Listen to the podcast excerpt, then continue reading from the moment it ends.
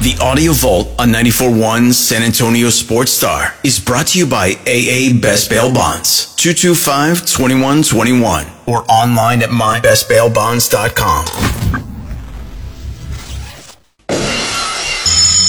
It's 0600. What's the O stand for? Oh my God, it's early.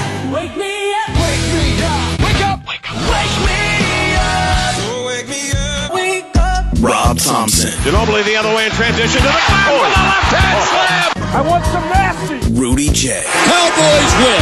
How else would you settle this game? How about them Cowboys? begin each day as if it were on purpose. I wake up in the morning, I piss excellent. R&R in the morning on 94.1 San Antonio Sports Star.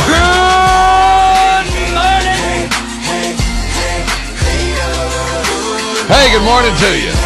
Good morning, good morning. It's R and R in the morning, a Wednesday edition. I barely know it, but yes, indeed, Rudy. Why would I know that? You barely got the. Why you say you barely got the trash out? Barely What got you- the trash out. Oh, you you, you It's been a rough morning. You still here? I'm here. I'm here. I arrived, but didn't. One of those mornings where you roll over and your alarm hadn't gone off. Did you immediate panic? Yeah, but it wasn't really, really late. It was just late enough to go. Oh crap! I mean, it wasn't like I had to speed to get here. I was, but I'm, But I'm, I'm, I'm at the at the base of my soul. I'm a kindergartner, and I need structure. And if I get out of my structure, I get fussy. Um, you know, But so you still got the forgive me. trash out, right? Yeah, trash is out. Okay, cool. Well, I That's had to get it matters. past the raccoon that I had to deal with last night, but uh, What raccoon? I killed a raccoon. Well, I don't have I any don't physical proof because First of all, he did not- stole. He did not The kill a raccoon. y'all. He didn't. He, Oh, I did. Jesus, I'm trying to help him. Why? And the a raccoon living- was holding a dead varmint when I killed it. And my- Exactly. And, a, tr- and a to- dog. It's a living, Rob. You. It's tree. 2023. You. It's a living thing. Good morning, Morning, Rudolph. Good morning, Becky. But uh, Got to. morning, Mama. Um, what the raccoon do to you, man? It, nothing. And, and he it took won't. a, and he had a varmint with It him, so he was helping you. It had, so, it had something like a rat in his hands. It was it was a surreal experience. See, this is why he gets a new toy and he couldn't wait to Man, I ran back, I got do my not- gun. I don't like raccoons. I come. Oh yeah, they're they're monkeys. They're rats with thumbs. That whatever you want to decide. So then I get back and I, I I dispatch, Dispatch. I like that word. and then I'd go. Oh, let me go get my camera. Let me go get my phone. Let's go back, look around, get my phone, come You back gonna- out, and it's gone. You were going to send it to the WhatsApp. Oh yeah, and it, it was gone. I could see the Gone. blood trail. And so then by the time you got, by the time you took him out to go, well, go back in the probably house, ten minutes. but still, Yeah, it was so gone. within ten minutes, something else on your property. To I- me, it felt like the circle of life on your property. Like the raccoon has the rat, and then something comes and dispatches the raccoon. Well, there there was a bl- uh, there was a It's drop the, of uh, blood. What is it? The food chain on yes, your property. it was. There was a drop of blood on one side of the fence, and it's a deer fence. It's a eight foot. You know, it's wire. You can see through it, but it's eight foot tall. I got you. Uh, and then you see a blood drop, which I think it was about fifteen feet on the other side. So Some grabbed it and went over the fence. What was it? I didn't see. I mean, it could, I've got a big barn owl that cameras? lives in the. I don't camera. Camera. You don't have cameras on your property? No, I, I don't live on an estate like that. No, we. I, I don't have cameras. You have guns. We yeah, we have guns. Fine. I don't want anybody to see me with my guns. No, I, it it was it's gone. The raccoon's gone. I, I I'll find it today because there will inevitably be I don't know eighty The buzzards. Yeah, the the buzzards. property. I, I don't understand like how what the, how the buzzards work. Like who who gets to eat first? Because a lot of times they're like all like just standing around waiting on their turn. Dude, there's a pecking order. You're it's, a, right. it's a pecking order, right? It's got to Um, be. a couple of months back there was a pig someone had hit close to us and i've it was like the african savannah i've Yeah. never seen so many of them and they are you're right they're all just kind of But they serve around their purpose. God, God don't make no mistakes. Vultures, buzzards, whatever you want to call them, they serve their clean in 24 hours there i mean before the roadkill crew which you want to talk about an entry level gig the roadkill crew could arrive I ain't. Uh, uh, yeah, who who's who signs up for that job? an interesting Have you ever eaten raccoon? Uh, no, but I have heard tell you can. I've heard raccoon and squirrel. Uh, you know, I've had a squirrel, but that's that was What is more of a dare. chewy and gamey? Yeah, that was more of a dare than anything else. But um, no, I wouldn't dream of eating that little rat. I mean, they're pretty and, they, and they're funny, and we know what they're you know, ah, but they they're, they're a nuisance. They are. They're a nuisance. What's a nuisance? Raccoon? Yes. Yeah, they ne- they tip over your trash and all other kinds of stuff. And they eat the uh, they they eat one specific part of the chicken. You can always tell if a raccoon oh, see you, chickens. yeah. So they they definitely a problem on your property. Oh yeah, that's see, I've never had a raccoon in my house. I've had possums. which which you know Possums serve their purpose. I should leave say. them alone. The sad thing is they look worse and they're scarier, but they're better. In my mind, I'd rather have possum running around. yeah, because the possum just minding his business. But they will get in your attic and make. Oh yeah, now I've seen um, what is it? Infested, where this this these possums took over this lady's Yeah, apartment. They I had a one. way in. She didn't know where they were coming in from, but she would come home from work and they'd had a party in her fridge every day, every day. Poor ladies buying groceries every day, and they were coming from behind the stove. Dude, you turn the corner. Can you imagine turning the light on in your kitchen and there's a possum standing there? Bro, We are both playing I'm, possum I'm, at that moment. I'm peeing. Well, I'm passing peeing. out just I'm- like yeah, him. I'm peeing on myself. My dog chased a possum one time, and you know you always hear about possums playing possum.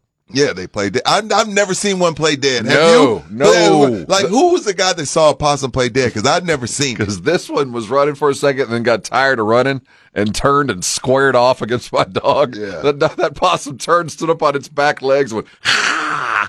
My that- dog put on its brakes. Whoa, what was that? Ran back and stood behind me. I watched my Shar-Pei Bundy. I miss Bundy. Chase a skunk into a corner, and, Yeah, my- that- and then my poor guy, my poor guy got sprayed down. You should have seen him walking back. You ever seen Yeah. the Oh, walk back? no. Because I'm I'm screaming Bundy, Bundy, and finally Bundy cornered him, and my guy got sprayed. My guy just, my guy turned around so sad. like, uh, oh, man. It was, he was like, "Is that what you were trying to tell me?" I was like, "Yes, you idiot." No, Now get over here and stay outside. Now I got to take your ass to the vet because tomatoes don't work. no, I've washed a dog till it was orange and it's still stuck. that does, that is, I, you know who promoted that? The National Tomato Growers Association. Yeah. All you do is waste about eight gallons of tomato juice. Don't use it. It doesn't work. You got to go get that special shampoo from the vet. Hey, uh, let's hope there's no stink on the Spurs after tonight. Oh, How's there's that? a stink on them. There's- They got, they lost, the last time we saw them, they got beat by forty. After that five- hasn't been washed off yet. consecutive quarters of the worst basketball that Gregg Popovich has ever participated in, and I want you to consider that for a moment. Uh, they go into New York, and it is a huge day. It, it is Big time. Wemby in the Garden, and we will address it in the appropriate manner. And in that manner, we've invited a guest in today. And it, and while it sounds, I mean, everybody likes talking about Michael Jordan. I mean, Who doesn't? I mean, he is the greatest player of all time. Uh, Johnny Smith has the has the uh, I want, don't want to say latest, a very unique iteration on the story of Michael Jordan. It, it's about it's called Jumpman, obviously, but it's about Jordan's place in American history as a black athlete. And you think about springboard pop possibilities and things that catapult athletes into stardom. And the stage that sets for the future is more often than not places like the Garden. And when we look at Victor Wembanyama step into the Garden today, which is the spotlight of the NBA, he'll be following many of the greats. He's standing on the shoulders of giants, much like those Wait, I don't know. that were can stand here. on anybody's shoulder. Well, think that about that's about 15 feet of, of two people when you consider the the shoulders of Tim Duncan and David Robinson. Their debuts in the Garden went quite well. Can Wemby match up? We'll tell you what Tim and Dave did and look at others and talk about the potential for tonight. But it should be a lot wait. of fun. I can't wait. I mean, it feels um, because there's so much hype around Wemby, and then you you couple that with the Garden, and you couple that with what some of the greats have done in the Garden, and then it's on ESPN.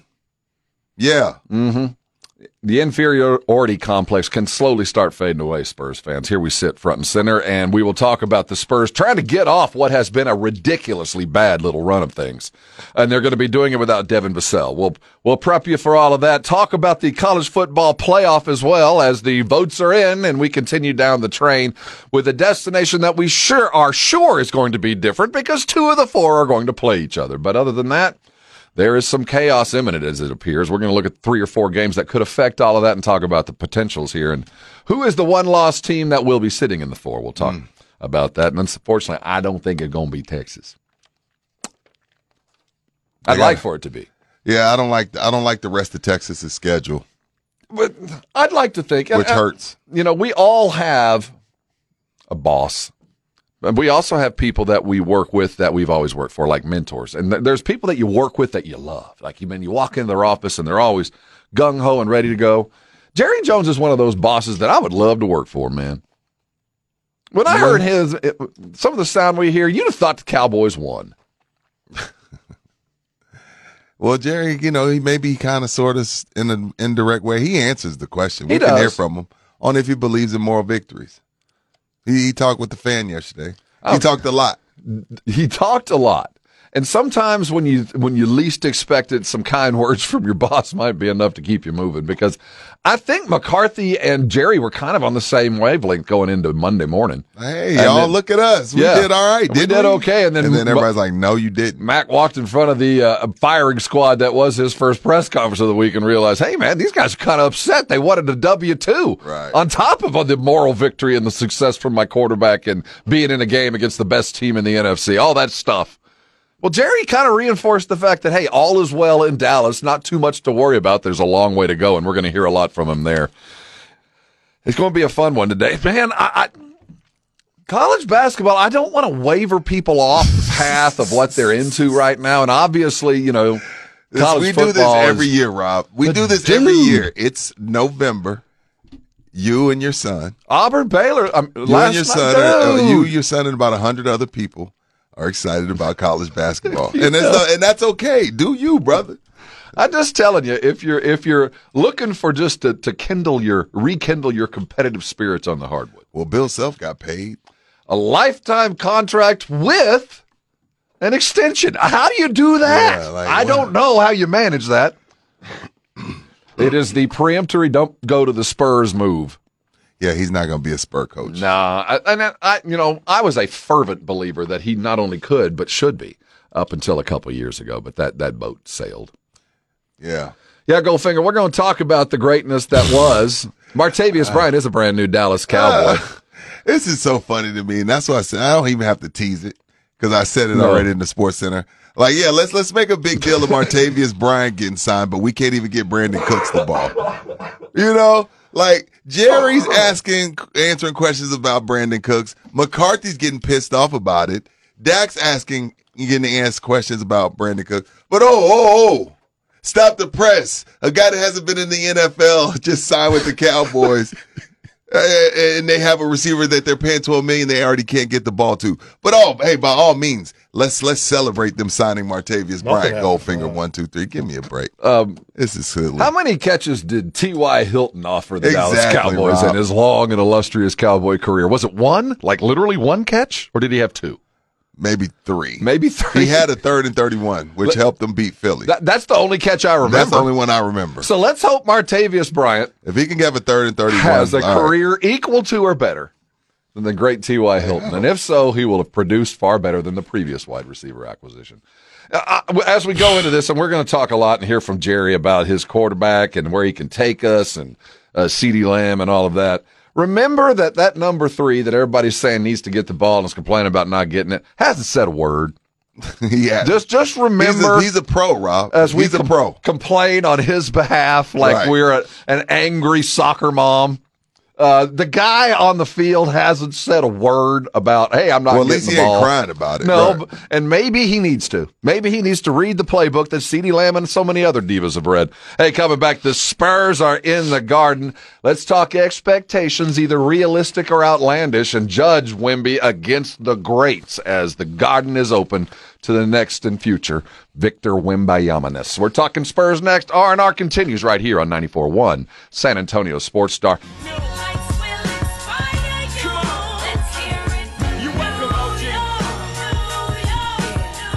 It's R&R. You can make it there. His name is Victor Wembanyama, and he leads the Spurs in every category possible along that stat sheet points, rebounds, scores, blocks, assists. over. Uh, see, yeah, yeah, he had Nah. to go negative.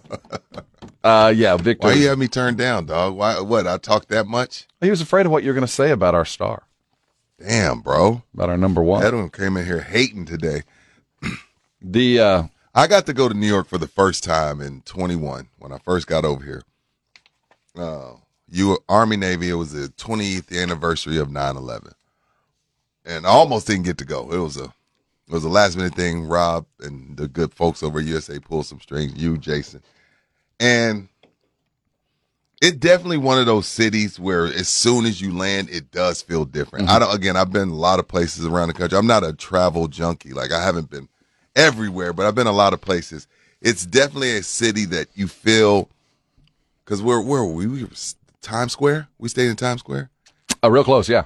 down the street from Times Just Square, Just around the corner it's from a the garden, different too, yeah. energy. Mhm. It's a different energy. It's a different vibe. Everybody walk. Everybody walking everywhere. It's fast paced. It just feels different. So I can only imagine what it's like when you enter into as on that level, on that level, or even the Big East tournament. Like I like, there's a lot of history that goes into the Garden. Like when I think of the Big East tournaments that have gone on there, like I think of the first one that comes to mind, Kemba Walker step back, made the big man fall, knocks down the shot at the buzzer.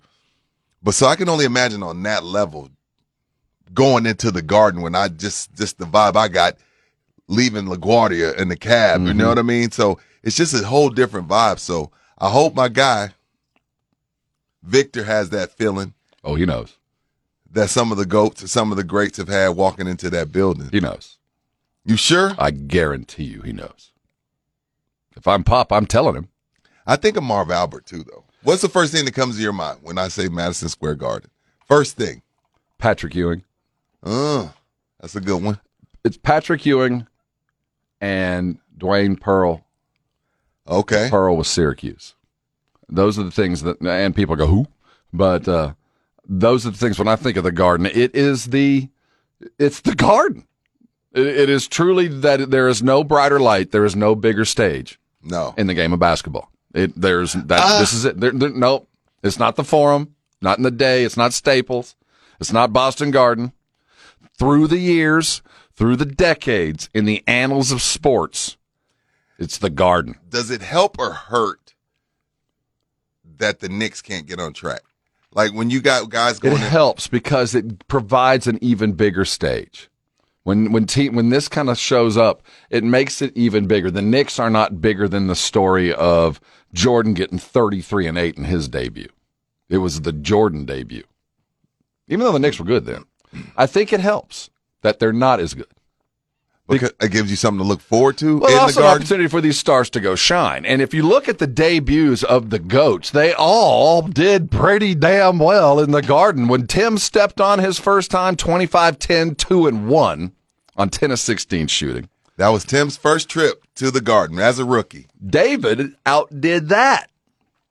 27 6 2 and 2. That's rebounds, uh, blocks, and steals. And that's against Ewing. Uh, on 12 of 20 shooting, over 50%. So there's something about the garden that the stars show up. Jordan, as I said, 33, 8, 5, 3, and 2, shot uh, well over 30, 50% at 15 of 22, owned the place.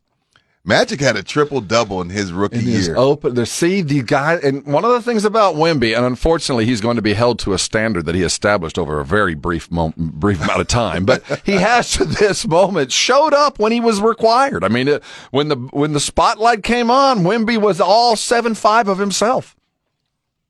Now, you talk about debuts. Phi Slama Jama, Oh man, Nigerian, soccer player. I mean, Tim and Dave, that was good. But Olajuwon said, hold my beer. His debut in Madison Square Garden, 30, 25, three blocks and three steals. Like 30 and 25 as a rookie? he is never going to get the desserts that he he should get. He doesn't. He, doesn't. Who, who, who, Hakeem? Yeah, he, never doesn't. chased the spotlight, and his game degraded quickly because it was built so much on quickness.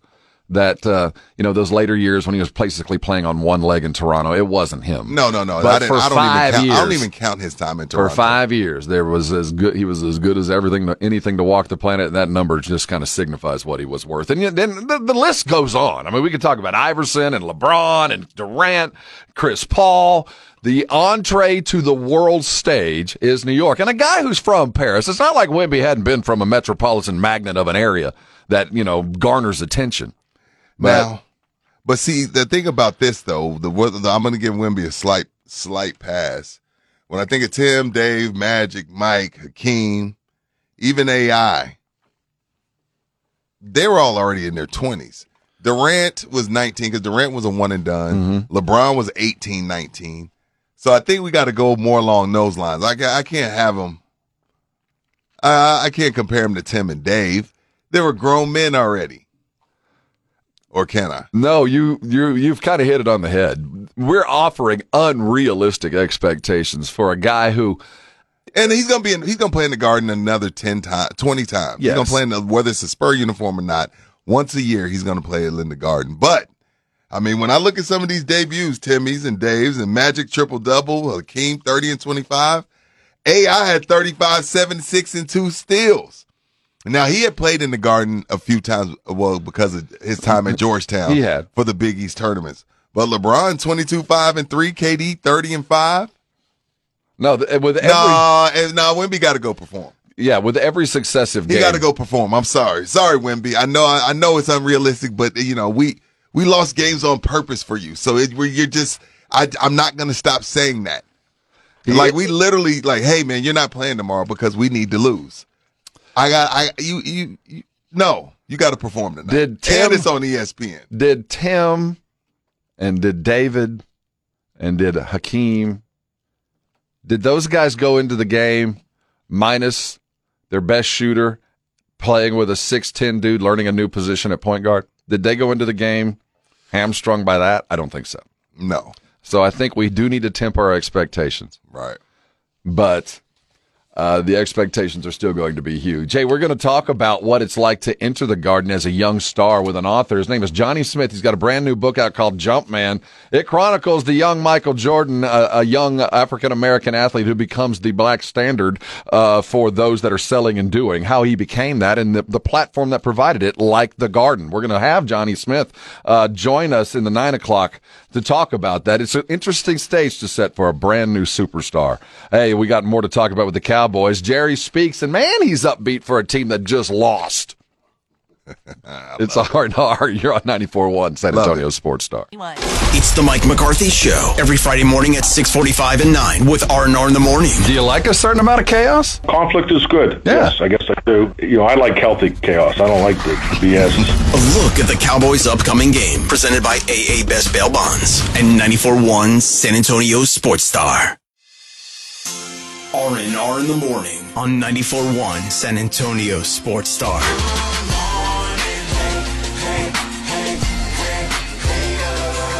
Hey, good morning to you. Top of the morning to all. It is R and R in the morning. We are just a prologue, past is prologue to a full sporting day. You got Greeny coming on after us. You got uh, the Jungle, Rome. You Welcome got to the the Jungle. which I'd like to commend Joe on having to come back and sit in the studio that I have muddied up for the last week and a half. Good to have those guys back together over the last couple of days. I saw Jason out at Wurstfest last night. Yeah, with Brock. I don't know if they were with the ladies or not, but I just saw Jason and Brock together with two or three pitches. And That was a, a lot of pictures for two dudes. and um, from what I'm told, inflation hit Wurstfest too. So Yeah, that's what everybody's been saying. But such a But I mean, who cares? I'm not. I'm not complaining about it. I'm just saying to have that many between those two. and I would pay just about any price for a fried pork chop on a stick. yeah. I, I, I- mean, that- only thing about it is like I'm not that big of a beer guy any long- more, so I got to go out there to just to eat. oh, you I'm got not- to imbibe just a little bit of that dark brown German beer. Come on, Yeah, now. I would have some. I would have some. It makes me so sleepy. it's like drinking bro. a loaf of bread, I'm but it's getting. good. I, I, that, they, that, but boom, mic drop. It's like drinking a loaf of bread. It's like I just feel bloated. Yeah, it's- it's And good. if I don't stop, I'll get sleepy. But then if I stop, I get sleepy. well, what keeps me up on the way home are the burps and the farts. See, that's I mean, it just keeps What? us, it keeps the whole car. It keeps It, the whole it car keeps us all safe because th- th- that beer's coming back up. Yeah, it's or out, one way or out. the other. Yeah, up or out, one And, of the two. Unfortunately, the darker Jesus. the beer makes for an interesting evening. Yeah. You ever done a Dutch oven, Rudy? What's that? You want to prove your love to your, your wife's love for you? Oh, yeah. Offer her the Dutch oven. no, I'm not doing I tell my boys if they will survive that, you got yourself got a your keeper. keeper. You got one that you can take home to mom. Because trust me, it happened to her. Yeah, the Dutch oven. I want someone to love me the way Jerry loves Dak. Speaking does he love Dutch Dak? ovens, Does he love love Dak? I don't know. Or does he love him just for the Hey, cameras? he can get you where he wants to go, right? This is Jerry talking about his number four quarterback. even though uh, still had a tough day out there. And those were a lot of pressures on Dak. I think I saw where that's the most pressures we've had on him. Just shows again what kind of game he played. It was outstanding, the game that he played. Uh, we should be able to get there if Dak will play games like that. Now I know that's an, maybe a little uh, different thing to hear from me, but if Dak can have those kinds of games, we can, I think, get where we want to be this year. He's right. I, I, the, uh, let me tell you why I don't agree with that. Ooh. I don't understand. Well, are we gonna? Are we calling that Dak's best game of this season? Um, yes, yes, Yes. without, hes- Okay. without hesitation. Without hesitation, Dak's best game. Was it Ferguson's best game? Mm, no. Yes. No. What other games? he's had a better game. No, No, okay, I, okay. To, to go along with the argument, yes, he had a great game. He did. CeeDee Lamb's best game. Oh, by far. Okay, and they lost. Yeah. They lost. They did. So you have three of your offensive players, your three, your main three weapons, Dak, because Pollard's not a weapon at thus far. Po- I mean, Dak, Ferg, CeeDee. Best games of the season, and they lost. So when Jerry says, well, if he's going to play like that, well, we can get where we want to go. Can you? Well, I mean, yeah. What, uh, Can you? I mean, okay, you had, what, you had your best 30,000 game, and he feet, lost. You're right. From 30,000 feet flying over the football stadium, you're right. But when you get down to the sidelines, it is a planted foot three inches sooner. It is an interference call before a left knee went down, though the right knee could have easily gone called. down. It was pass interference. And even if it had been interference, if the right knee lands, it's just a millisecond before the left knee, and it was a football move and all those dumb rules, that gets you the win. So from 30,000, you're right. Despite best efforts, they still didn't beat them. But They still when- didn't win. When you come down there, you look at six points, three visits in the red zone, which is its own issue. I get why Jerry says what he's Well- saying, but this just furthers the narrative of Dak. There's always the what about. There's always but this, and there's always but that, and here we sit again. Uh, it's five and three a good record? Yes, It it is? is. It is. It's a good record? It is Okay. enough to say you're on the right track. Only, I'm only asking that because Dave, David Helman tweeted out a, a hell of a stat about know. On third downs this season, Dak's completing 75%, averaging 9.7 yards per recept per attempt, and his passer rating is 118.7. That leads the NFL in all three categories. So he's the best quarterback in the NFL on third down, and they're five and three. Well, you know, Mike will be the first to tell you that stats are for the offseason. Whatever the hell that means. Um, But it's an indictment. It is. I, I don't I don't know what to make of that stat because again, I'm uh, again if we're saying that five and three is a good record, then hey, that's a huge part of it. But if we're saying five and three is eh, if it's okay, then and he's playing this way, and again, I, I'm sure Jerry knows these numbers. Jerry's a smart guy. Jerry has he's privy to these numbers that we just spouted off, and you still lost the two biggest games of the season. So what does it all mean? It, it feels very Tony Romo-ish. And all I'm saying is when my guy was doing these types of things, like, oh, the most fourth quarter comebacks and all these other regular season awards, everybody's like, yeah, but, you know, like, like we just, football. yeah, like just like what you just said, Rob, is like a yeah, but like, okay, yes, he's clearly one of the best quarterbacks on third down, had his best game of the season this past week, and yet they still found a way to lose. That feels like Tony Romo all over again. And then we didn't even bring up the two balls on the ground that they didn't get. I mean, there's just Oh, so yeah, it was many a weird game. And, but that again, But that's still in every game that like we're talking about, in every big game, you go down the list of, but you know this, and then and then you know he had to deal with that, and you know he should have. Uh, it it just sums up what will be the conversation about Dak until he gets to where Jerry's talking about. Until he wins that But game, he does always, have to play like that. I know what Jerry meant, but I'm just like, okay, Jerry, but look at all we have a lot of data that says he plays like this quite often, and there's nothing good has come of it. But he, I guess, I'm not I'm, philosophically. Jerry's right, But you hit but it, it doesn't mean yesterday. anything. He won't do that. He that kind of game. If we had come to the realization, or or Dak had reached a level where that kind of game was the expected and not the surprise, then the conversation would be different. But as well as Dak played, I fully expect him to have a two interception game in the next three weeks. You know, it's just that's Dak. So until like- we stack games like this, and he does win one or two, then we'll say, okay, you got to do it in the playoffs. And then after he does in the playoffs, then we'll still say, until you got a ring, man, we're always going to, you'll never get the benefit of the doubt. You're always going to get the deficit of the doubt. the the quarterback position is such a tricky position, and I'm saying that because he has okay, they had, they had possession 29 minutes, so 28 minutes, Dak was outstanding, but then there's one minute where he steps out of bounds. Then there's another part of that minute where he misses Jake Ferguson on fourth and eight. Then there's another part of that minute where he misses Brandin Cooks for a touchdown. So 28 minutes of greatness does it outweigh one minute of what in the hell are you thinking? It should, right? If we're No. in a fair world, in a fair world, 28 minutes should outweigh one minute of bad play. Unfortunately, quarterbacks should judge like air traffic controllers. You don't get a mistake. You don't, you just you can't operate under the assumption that you get one because you don't. Air traffic controllers go, well, I was but eight you, to but ten. you really like think about that. Like he had 28 minutes where he was fantastic, but, then there's three plays. mm-hmm.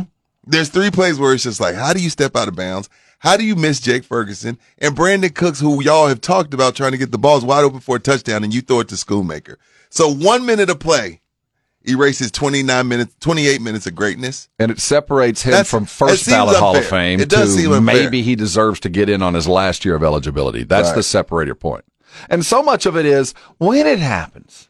You know, that last drive was phenomenal, but keep in mind, prior to that, they went backwards. Oh, right. I mean, right, they were right, on the right. The next thing we know, we're on the 35, and a lot of it's not his fault. But, dude, you went backwards. Now, that last drive, wow. Now, they you took what they gave you Well- to lose the game, but wow. Well, you So- got to pass it. First of all, I think Dak baited Bradberry into that pass interference. I think that's which is Yes. which is heads up. See, that's what I'm saying. Like, there's plays where I'm like, Dak, that was awesome because he knew there was no chance that Gallup was going to catch that ball. But he was like, you know, or was it CeeDee? I don't remember who the receiver was, but he was like, I'm just going to throw it into Bradberry's back because I know his sorry ass ain't going to turn around. Exactly. And I'm gonna get this. I'm gonna get this pass interference. That was all on Dak. All on Dak. So again, I see moments of greatness. And instead of framing the argument, despite Dak's best day, CeeDee did all this, And they still lost. It should be because Dak had his best day, CeeDee Right. had a great day. Right. And the argument about who's catching all the balls, I just find silly. That's an argument for Lou. Yes. If you completed, let's say Dak threw for 450 yards and completed 23 of 25 or whatever the number you want to give, and it was all to one dude. Do you care? Well, he was open, so I threw it to him. so you're just saying like, who gives a damn if Cooks ain't getting the ball if we're winning? That's the argument you have for losers. Well, he didn't get the ball. Well, the, I completed a pass on that down. You noticed that, Right. right? We'll continue talking that. And the Cowboys, man, oh man.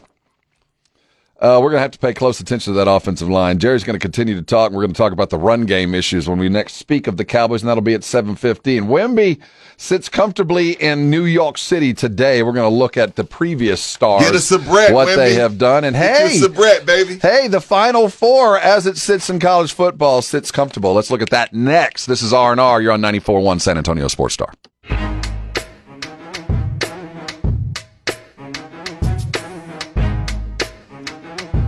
Hey, it's R and R in the morning. Here on San Antonio Sports Star.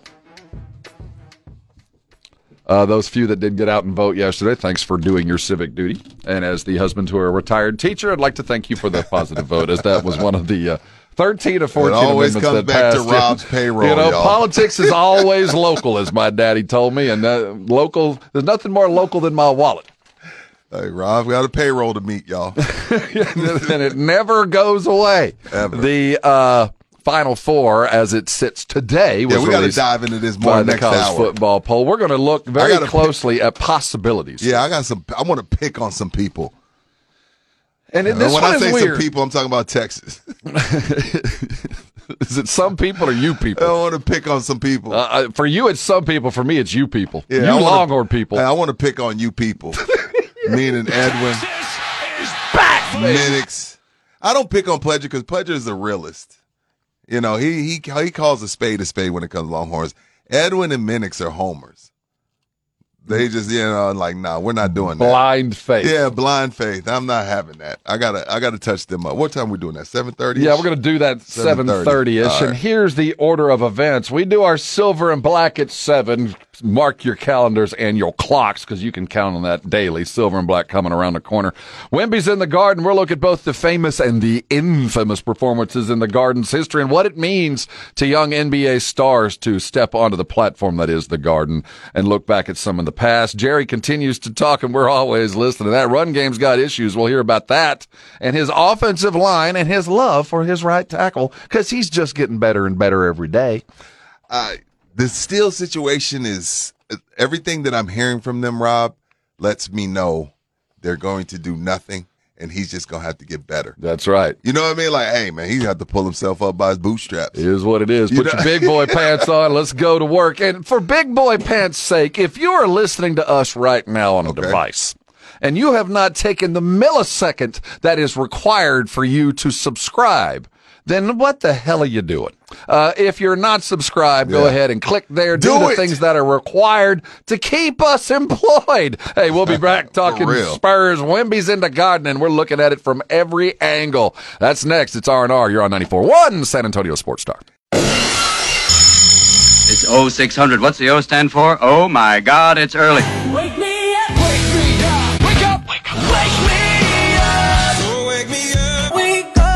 Up. Rob Thompson, Ginobili the other way in transition to the back with the left hand slam. I want some nasty. Rudy J, Cowboys win. How else would you settle this game? How about this, Cowboys? Begin each day as if it were on purpose. I wake up in the morning, I piss excellent. R&R in the morning on 94.1 San Antonio Sports Star. Good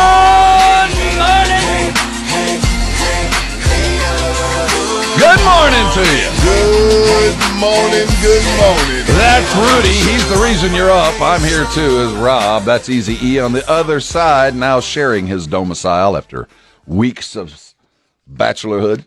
Uh, busy hour. Spurs in New York. They are in New York, the greatest city on earth. No, You can make it there, I'm told. no, I don't know. I have a feeling that Wemby would beg to differ.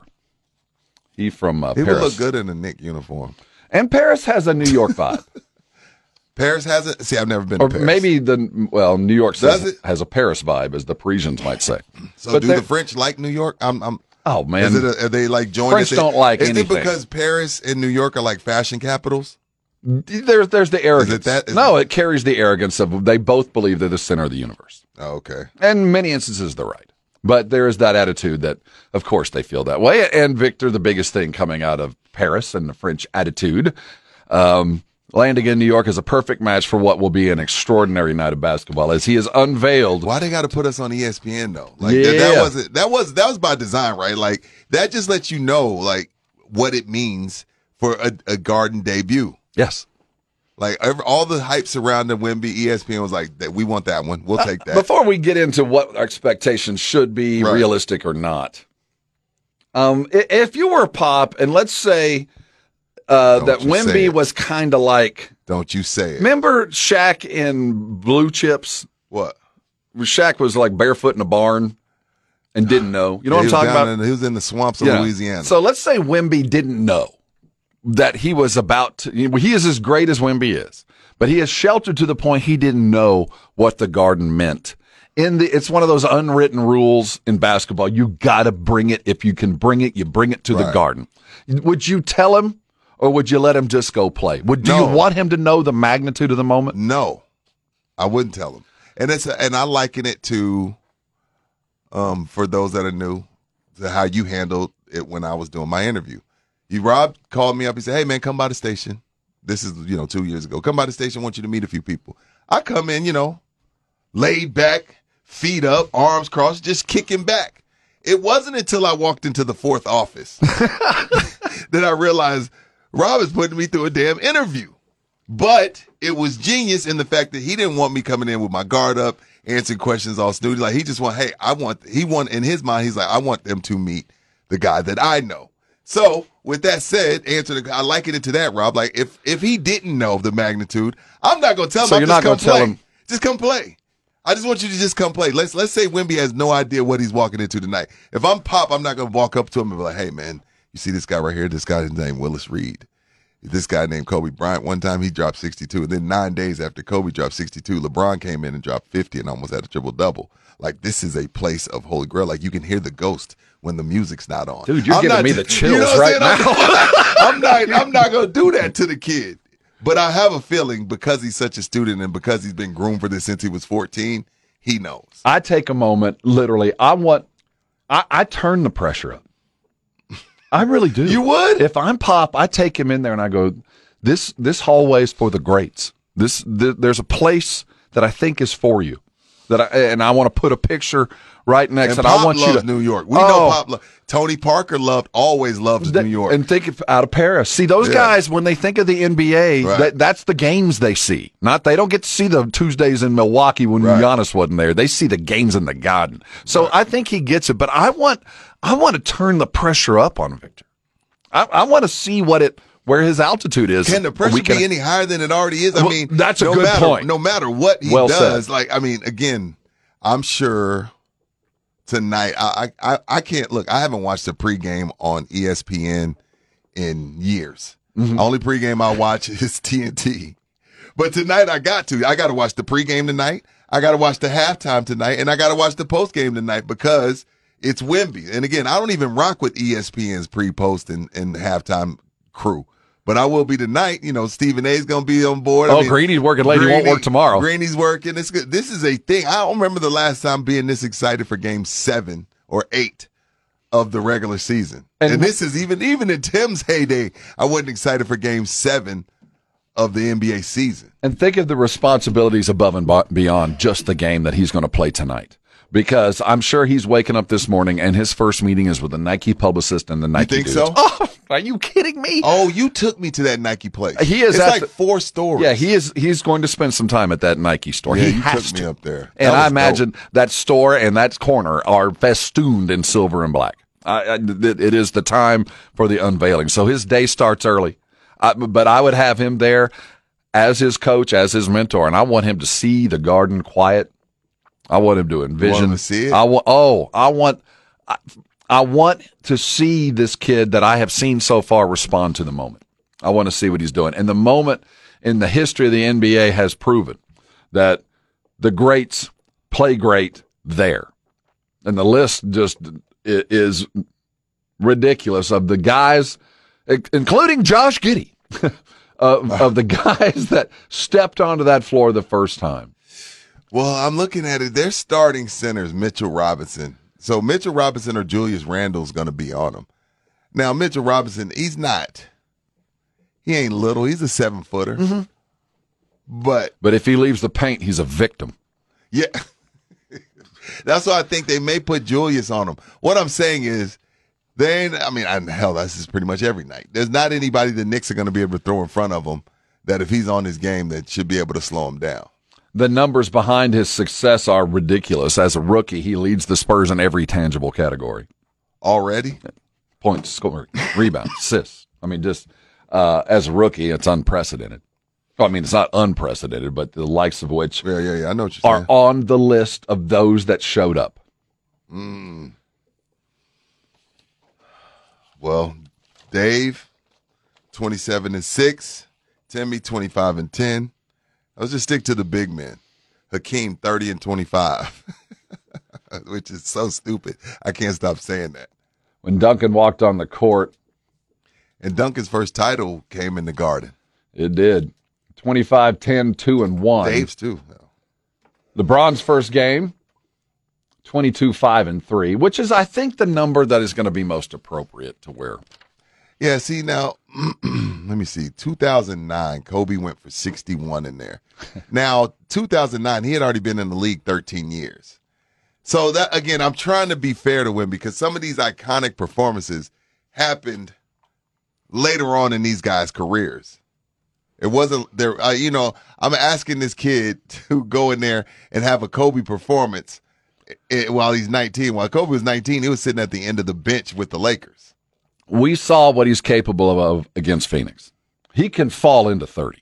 He really can because it's a guy that's not going to take anything that's not available and everything that he took on in that Phoenix game, especially in the fourth, was all just available to him. And you just mentioned there's not a lot of guys on this Knick team that are built to defend Wemby. And if he's hitting a jump shot, it, he could have one of those nights. Now, the last five quarters that this Spurs team has played, played led by this kid, have been as bad a five quarters of basketball as Gregg Popovich has ever coached. And not necessarily all, his fault, but the output. They've lost two games by 40 points in the last six days. He has lost the biggest lead, uh, or the second largest lead of his career in the fourth quarter, where he lost at home against Toronto. It has not been the kind of week that is the springboard into greatness. But there's something about the Knicks that seems to cure what ails the greats. Well, look, the problem, one of the bigger problems that they have right now is what's going to happen at the point guard position. Mm. And Jalen Brunson, um, while this it looks weird, and I know and nobody really takes him serious, the kid's a problem. And I don't know if Malik, I don't know if I trust Malachi Branham on him because last, you know, because the Devin Vassell is out, Malcolm Branham's been starting, and I I, I can see Jalen Brunson abusing him in the pick and roll and however else you want to, well, however else you want to, you know, say he can be abused. So it's uh, that's still an issue. Uh, Not still. That's still yeah, an issue. It's going to on go. Keldon's gonna have it. Either Keldon, I'm gonna say Keldon. Keldon's gonna have his hands full with Julius Randle. Because I think Wimby's gonna be on Mitchell Robinson because they don't run plays for him and he can kind of float there. But Keldon's gonna have his hands full. Julius Randle's a bucket. Him and him and Brunson trying to get on the same page because Brunson takes a lot of shots, so does Julius. And then you got Quickley. Who got last I saw in San Antonio got 40 on us. I forgot about that game. Now that's a different team, different thing. But uh, I do know that Quickley. when man no, Quickley ain't over there anymore. Uh, uh, when- He's over there, but he comes off the bench right now. when he sees the silver and black, the guy's ready to play because he ate us alive last year. So I imagine he'll get some minutes. And you brought up Jalen Brunson, and there is a thing that a lot of people don't realize.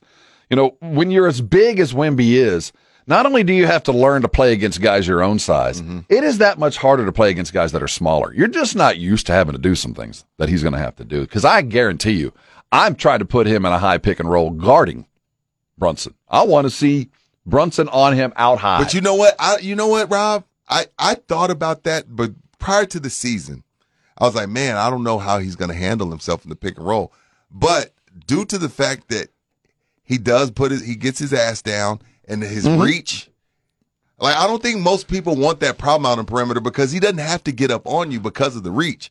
So I'm not worried about Wemby. I'm more worried about everybody else in the Well- pick and roll than I am Wemby. Wemby's defense to me, whether it's on the perimeter, whether it's at the paint, elbow extended, or wherever, I think he's fine. Even out, even way out there in in no man's land, I think he's fine because of the reach. Everything I do on offense is to get Wemby out of the paint.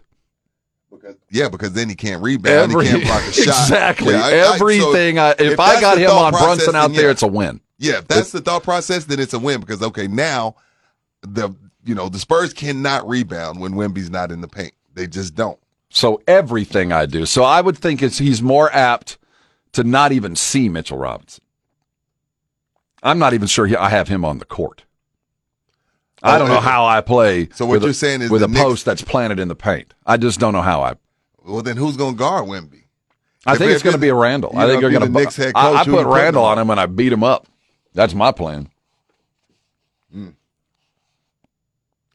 It's a lot of work for Randle. It is- considering they need him to score too. It is live tonight on ESPN. The unveiling, as if he uh, does what is expected, the Spurs maybe be able to turn around the schneid that has not been pretty, uh, but separate and apart. Let's not get lost in the fact of how bad the Spurs have looked. And a lot of it has to do with Devin Vassell. So he is going in. Yeah, what's the with- realistic expectations without him? Without him, we've seen the output because I think it's a domino effect. Sochan doesn't have anybody to throw to.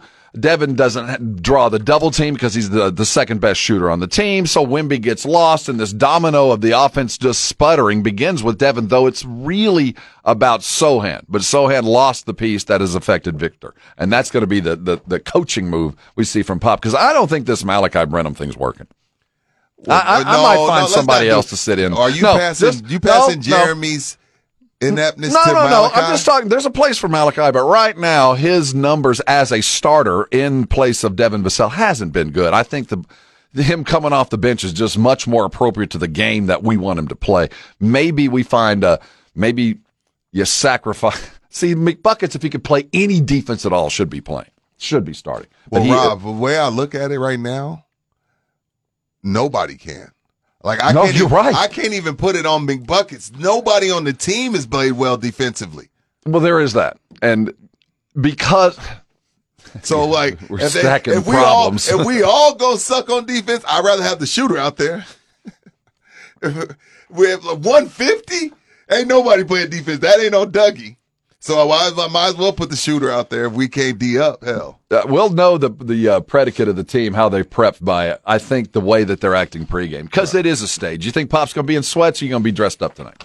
sweats, Think so? sweats. We are continuing to talk about that. We're going to really talk about the gravity of the game with an author of a brand new book that's hitting the stands just in time for Christmas. It's about the great Michael Jordan, but in a broader sense, Jim, Johnny Smith looks at Jordan in, in kind of the with the backdrop of his ascendance as one of the great African American athletes and how he became that brand. But it all began early in his career with uh, performances like he offered in the Garden. Johnny Smith is going to join us just after eight eight thirty and look at what this means to Wemby and his brand by those that have done it in the past. A great conversation. You don't want to miss it, and that's going to be at eight thirty. Coming up, I'll tell you what the. Uh, the love affair between Jerry and Dak Prescott sometimes gets thin. You wonder if it's going to last, but uh, things he has to say about his quarterback are refreshing after a loss. And still, we got to And about what do you Steele. do with a tackle that is not living up to his contract and is still dealing with an injury and you don't have a backup? I think that's the situation Jerry is in, and he's going to tell you about it. Hold on. Jerry talks. We listen next. It's R&R. You're on 94.1 San Antonio's Sports Star. Check out the Jim Rome Show weekdays at noon. If you're San Antonio, there are benefits that come along with it. I will cut you the front of the line. We're going to hype the return. on 94.1 San Antonio Sports Star.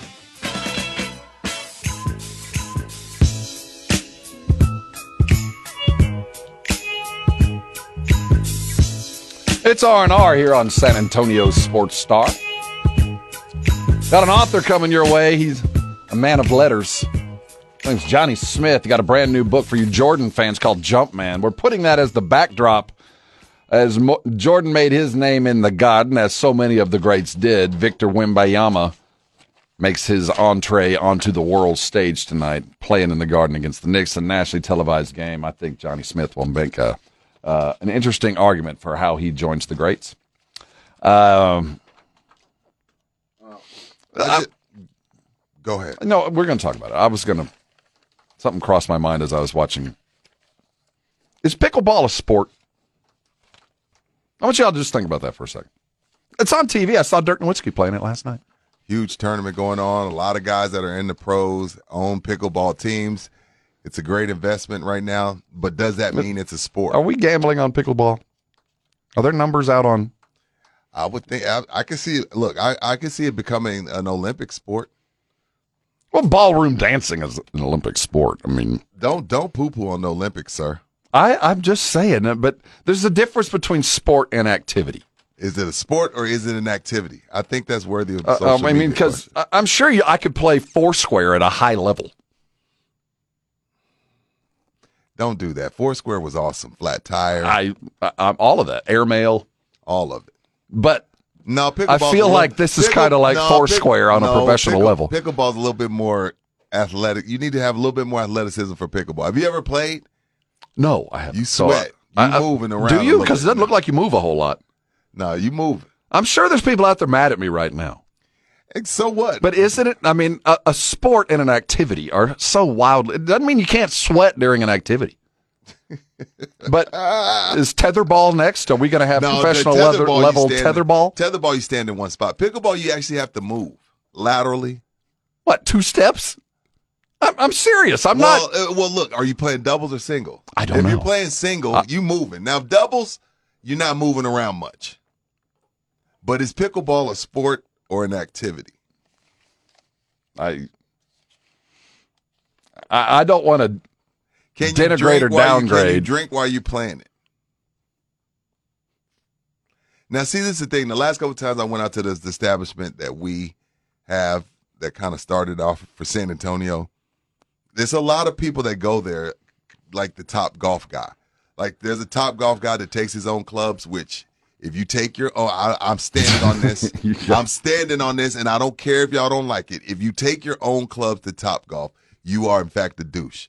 That's a fact. But if they're That is a cool fact. clubs that make That me look a good, Fact. You look like uh, you, like especially like if you, you imagine like, hey, honey, um, you know, I lo- I'm interested in you. You want to go on a date? Sure. I, I like you too, Rudy. All right, well, let's go to Top Golf. We got drinks, we have food. You know, cool. And your ass shows up with a, your own bag. She gonna start texting her girls right away. Girl, he brought his own bag. Anyway, but I digress. and afterward we're going to Cheesecake Factory. it's yeah, going to be a fun night. When I go to, to the pickleball place we have, there are people like dressed, like Oh, yeah. like, ready to go. Their own racket, their own balls. I'm like, yo, what are y'all doing? I thought this was. I thought we were chilling. I thought we were having a little chicken on a stick, a couple sandwiches, couple beers. Like y'all came in here dressed. with like racket bags and towels, gloves. yeah, You know, and that's so different from a basketball court. If a dude shows up in full uniform, don't pick him. yeah, exactly. That's just uh, d- dudes that show up in full accoutrement, matching from top to bottom. You don't want to put Yeah. those guys; they ain't any good. Yeah, But in But- pickleball, if they got the rag and the back it, we're gonna talk about this throughout the show. Is it a sport or an activity? Yeah, I'm Because- put it on socials. it's certainly growing. I know right tackle is a right tackle is a sport. You know, you always hear the story about people learning to swim by the dad just throwing them in the pool. Like, if you can get out, congratulations, you know how to swim. You get the sense that that's kind of where Terence Steele is right now. Uh, Jerry talked about his right tackle, and you get the sense that there's no help coming around. This is what it is. This is Jerry on Mr. Steele. You know the way to get him help limits. We all know that it limits your offense by a man when you're adding some additional help to. it. When you're trying to scheme that up, you're going short someplace. And so um, uh, uh, their strength, their strength in my mind is their defensive line. They've got a good team, but their strength is their defensive line. So um, uh, you can second guess leaving him uh, on an island, but uh, I'm, I'm going to use that term. I don't really think he's on an island, but uh, uh, he did struggle. But I'm glad we've got him. And uh, uh, I've uh, to balance that. Of course, we uh, know what Tyron Smith did over there, which is just unbelievable. Not to practice anymore, but shows what who he is. And then we had good play all the way down the rest of the way there, Smith and and our Baez and and uh, of course Martin. Baez. So uh, uh, our offensive line. Uh, Wait, uh, stop it! Stop it! wait, wait, wait. Let the man finish. Their defensive line. Wait a minute. Wait, no, no, no, no. Let him Screw finish. the take. Forget the take. If the segment's gone. Did he? I can mispronounce names all day long. That's fine. It happens. I can't say nothing. I mispronounce names all day. long. Did I, the, you see Edwin laughing? Did he call Tyler Biadasz Bidas? He did. Wait, wait. Maybe he's right. Maybe we've been pronouncing it. wrong. No, I'm pretty sure it's Biotish. And badass even sounds better than bite ass. Did he say Bidas? Let's let, let's check Wait, the tape. wait. This is like one of those Geico commercials. Let's go back and check the tape. I can't even talk about Do you, Terence do you know your sinner's name, Wait, Jerry? Who's right? Is it Bidas? It's Biotish. Are we sure? Positive. Well, he Jerry cuts his check. He might know something we no, don't know. Jerry can say whatever the hell he wants. it's Biotish. It is definitely Biotish. See, we took it and we we said Tyler Uh, he did struggle, but I'm glad we've got him. Okay. And uh, uh, I've uh, to balance that, of course, we uh, know what Tyron Smith did over there, Okay. which is just unbelievable. Not to practice anymore, but shows what who he is. And then we had good play all the way down the rest of the way there, Smith and and our Baez and, and uh, Baez. It got worse. Wait, he called him Biden. and then we had good play all the way down the rest of the way there, Smith and and our Baez and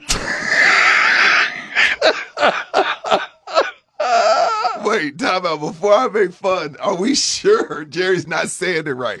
Baez? I'm pretty sure.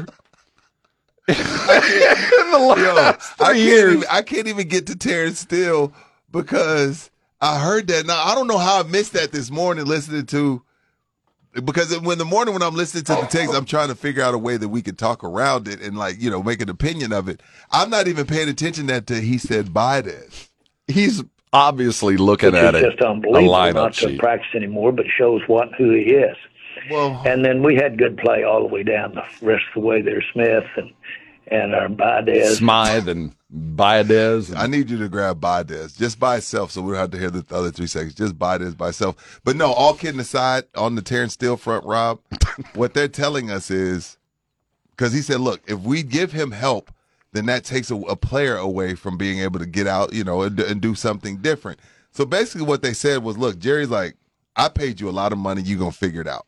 And he's got to say, look, we're happy to have him. You have to say all that. I got. You just paid him. Because if you saying if you feel like, hey, you know what, we messed up, you you know, you can't say that right now. After, you know, a month after just paying the man. So I get it, but they're also saying we're not gonna help him. It's gonna hurt our offense if we do. That's that is what concerns me. You know, in the old Star Trek movies, when Kirk would, uh, you know, radio down to the engineering room, and Scotty'd be like, "I got it wired together like a Christmas tree down here. Don't ask for anything else." Right. You got the owner saying, "You know, we can't afford to take anybody away from anything else. We're barely hanging on as it is. Pay, you're the top you're a top ten pay right tackle. You gotta figure You're it out. going to have to do it yourself, man. There ain't no help coming and there ain't no chips coming, which is a dumb thing to say. So you're just going to sacrifice your offense because your right tackle's Well, getting roasted? I we ain't offering help. Come on. I We know think they Jerry's basically saying, look, we're not gonna see defensive lines like Phillies every week. And we'll address it again when we play a team with a good defensive line. Well, let's hope we don't turn teams' defensive lines into Philly every week Right. because Oh, of, of steel. Yeah, yeah. Uh, well, which is an equally daunting proposition. Uh, the college football poll is basically unchanged. The eights that had a pop- possibility last week continue to have that. We know that there is an imminent reckoning in the Big Ten. What else is going to have to shift to change things from where they are? Well, let's look at the playoff and who are the one loss teams that have a legitimate shot. You might be surprised at those that don't. We'll talk about that next. It's R&R, and you're on 94.1 San Antonio Sports Star.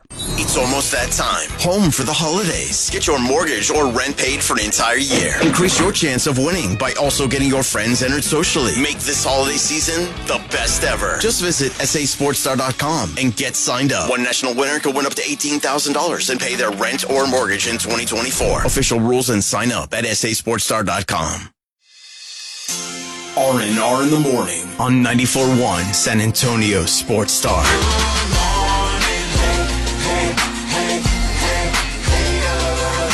Hey, good morning to you. Top of the morning to all. It's R&R here on San Antonio Sports Star, and to them that listen, there are great benefits.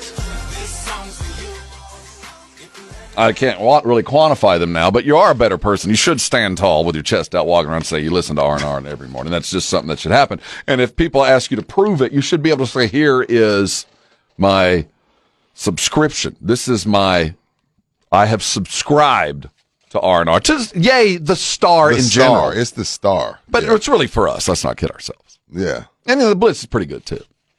Mm. If, you, if you like that kind of thing, I which do. we do. I do. Uh, we got tickets to give away for your Dallas Cowboys on Monday morning at 7. During our Silver and Black at 7 spot, every morning at 7, you can expect the Spurs. Uh, we're going to away Dallas Cowboy tickets on Monday morning. So be here, and the way you can ensure you're here is to get the notifications. You gotta get it. Got to get it. Gotta get it. And we're giving away Commanders tickets, uh, well, t- Cowboys tickets taking on those feared but well dressed Commanders uh, for the next home game after the Cowboys. What you like the? I like the Commander. Best uniform. uniform combos in all the NFL, and, that, and it pains me to say it. Yeah, it is. All their uniforms. The black looks good. That even that all that all I- I'm not going to call it maroon, whatever they call it. Uh, even that looks good. Yeah. Uh, the uniform that will will be wearing uh, or holding the trophy will right now probably be in red, whether it be Ohio State red or Georgia red. Is that a, a safe assumption as we sit today? Because it does appear by the numbers, everybody's looking at those two as the best two teams in the country. Who? Georgia and Ohio State. Georgia, Ohio State. Fair. By the numbers. Uh, there's no change in our college football top 25. The top, Top eight, eight. remain where they were. And those are the only legitimate ones. Of all, we got five undefeateds and we got a handful of one loss teams. And some you can justify, some you can't. We know the Big Ten is going to work itself out. There's going to be a one loss team coming out of the Big Ten, whether it be Ohio State or Michigan. I'm not sure. Well, It- I, want maybe undefeated. well, there'll be one undefeated One undefeated, right? right and there'll be one with a loss.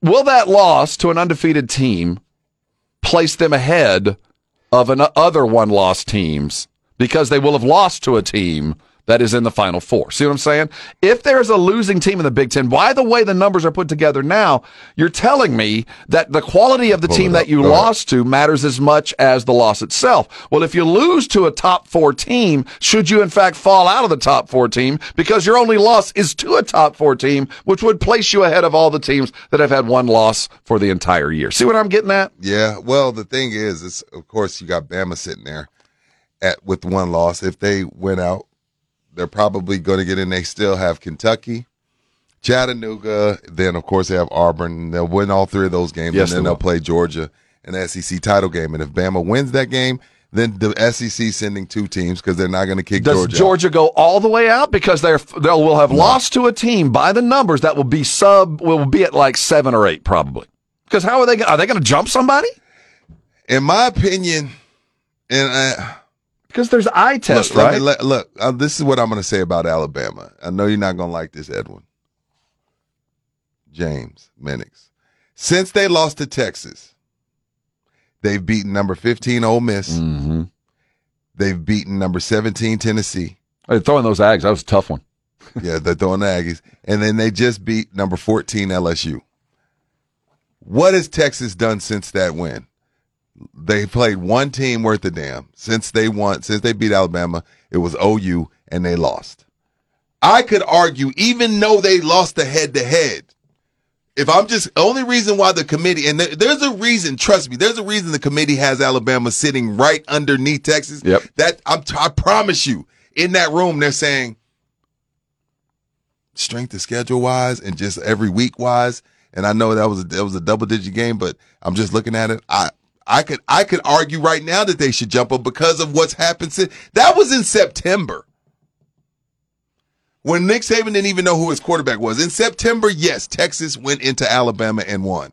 But since Alabama has beaten a very good Ole Miss team, a very, very good Ole Miss team that, well, hell, on the latest CFP, they're ranked number nine. So they've moved up. Mm-hmm. Tennessee's 13. LSU's 19. So they have three top 25 college football playoff ranking wins since the Texas loss. That LSU win, they're the best team playing right so now. So come on now. I know what happened head to head in September. You know, in, Sep- in September, hell, I mean, what? It was still 107 degrees. How long are we going to allow Texas to hold on to that win? Because what else has Texas done since that? Not enough. Not enough. They ain't done enough. Like they haven't done anything since that win in September. There is not another good win on their schedule in two months. Kansas. Knock it off. They're ranked. They're ranked 16th. They are. They are ranked 16. Kansas State's ranked two, and they just Okay. beat them. All right, well, with let the me- backup quarterback. Okay, okay, let's rank them. If, if neutral field, Kansas or Ole Miss? Well, no, Ole Miss I'm is asking better. you a question. Ole Miss is better. LSU or Kansas State? LSU has three All right. Losses. Uh, Kansas State or LSU? LSU has three losses. LSU, but they who have are you losses. taking? LSU. All right. Well, See, that doesn't that goes counter to what the, the the committee tells us, though. We I agree with you by the eye test, but they're also telling us that at the time no matter I'm what that to you, team was, it does matter. That even though OU the has time. since fallen, that when you played, No, that that's a team good win. was really, really good by every estimation. So those early Notre Dame wins, while now don't look so good, they should matter a little bit more by the time that it was played, not by what you see in the rearview mirror. Now, uh, if I'm Texas and I'm Alabama, I'm looking at Oregon.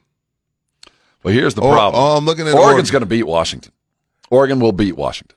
They already lost to Washington. They're going to beat them in the. Uh, if they play Oh, them okay. again, Oregon will beat Washington. I have to look at now we don't know how down. this shakes up, but I don't think there's an East and a West. I think they're playing title. Mm, there's what they have a win over Utah.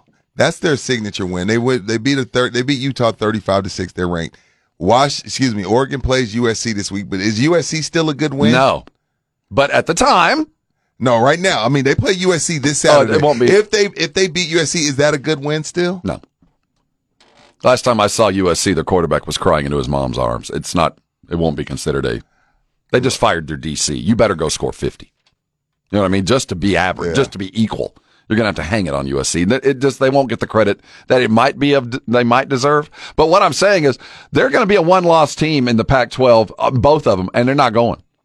They're not. The Pac-12 is it, it just doesn't work out for them Yeah. if in fact they end up playing themselves. On the text line, I ain't gonna say the number because they didn't put the name. Texas beat Kansas and Kansas State. Y'all said SEC down this year. Now they're good again, and y'all said earlier not the same Alabama. That's fair. Just because they're as of- down doesn't mean they're not As good. of right now, I'm just going off the CFP. The SEC has three top ten teams. Three: Georgia, Bama, and Ole Miss. And one of those top ten teams, Alabama beat. Facts. That's a fact. I don't know. I, there's nothing that I, there's nothing that I can do about that. But again, if you if I'm being fair, Rob, I would have Washington ahead of Florida State. Matter of fact, take that back. I would have Washington at number three. I would have Ohio State. No, I would have Georgia. Then I would have Ohio State at two. I would have Washington at three. And I would have Florida State at four. Michigan would not be in my top four. Is have- that because of play or that's because, of play. everything else? No, because of play. Because the CFP came out and told everybody last night the CFP is not an investigation service. We have nothing to do with what's going on with Mm-hmm. Michigan. If they're still eligible right now, they're still there. But I would have Michigan all the way at five. I might have Texas and Alabama. I definitely would have Texas ahead of Oregon. Because I feel like if we're, because obviously we putting a lot of weight on this Texas win over Bama, right? I don't feel like I think Or- a, a rightful amount. Okay, yes. right. So Texas has a better signature win than Oregon So far, right now. As of right, and that's all Mm-hmm. I can do. So I would have Georgia, Ohio State, Washington, then Florida State, then Michigan, then Texas, Oregon, Alabama. That's how my top eight would play out. But I would still have Georgia one, but Michigan would not be in my top five, my top four. Washington's better than them, and I think Florida State has a better resume than them as well. I think Florida State's resume is is uh, It's decent, right? it- It's, not it's- it's, not sexy, but it's decent. they're beating the teams handily that they should beat. And those Yeah, yeah, teams yeah. have had good games that they've beaten against other teams. I think the measuring stick, we don't have a good one for Florida State, but I give them the benefit I don't of the doubt. have somebody have does Michigan have a win? Not yet. Not one. I mean, they, it's the Big Ten. They're playing. They're beating who they're playing. I mean, yeah. And I hate that the committee gets to just throw them both in there off of being lazy because they know it's going to play itself out. But if you're really, if the if the committee was really doing their jobs, Michigan would not be in there. See, I I, I, I don't think I believe that they're just Michigan letting that play out. Go ahead, is probably the best team in the country when they're playing Rob well. I do. I do. I, I- there's something about that football team that it's next guy up. I can't tell the difference from their starter to their third string guy. They all look alike and they just keep coming. I I get the sense that it's entirely possible that it could shake out that we got two Big Ten and two SEC teams, and it might be the legitimate four.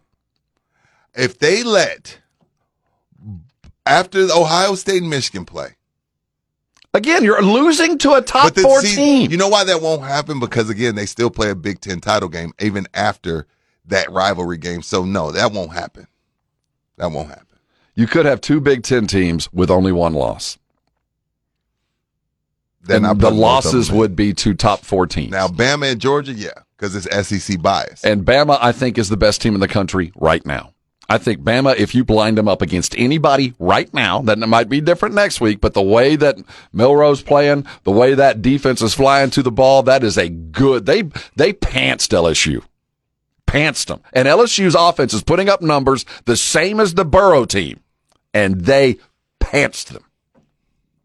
No, but Edwin's telling me Kansas is better. Eh, Kansas ain't any better. Yeah, that's what I'm saying. Like, yo, I got people talking to me about Kansas and Kansas State. It's, when Kansas and Kansas State are in the top 25, it's because you got to have 25 teams. Well, Kansas, You know is- what? It's like Tulane's in the top 25 too. because they're playing in the valley. I mean, they're it's Harlingen. Yeah, I mean, yeah, you're beating all those teams. Great. Why don't you come north? I'm taking Alabama's LSU win and Ole Miss win over Texas's Kansas and Kansas State. But in fairness, 70 t- 79 months ago, Texas beat Alabama head to head. And deservedly When it was so. when it was 106 degrees outside, two months ago, Texas had a really good win, and nothing since. I do think you should All be judged by who's still playing. They're not this Texas ain't the same team, man. This is not the yours Texas. This is a different. It's the Texas. Maalik Murphy, Texas. and that ain't as good. Even though they continue to win, You're right, Pledger. It's like Michigan knows what plays are coming. you'd think. and I love the CFP guy. He's like, hey, man, we got nothing to do with that. They're still in our ranking, so we're just judging them accordingly. Let's talk about that real quick. So, Michigan has uh, they haven't come out and said why they're not guilty. Desmond Howard tweeted out that new evidence is coming to light. Of course, he would. Uh, Michigan has said that they believe, and it seems to be um, confirmed, that at least two other teams shared signal information amongst themselves about Michigan. So you got the what about defense. right. But what? I'm You've listening. got ADs coming out at them. We know that the NCAA investigation, if it's left to its current way that they investigate, will conclude sometime in 2030.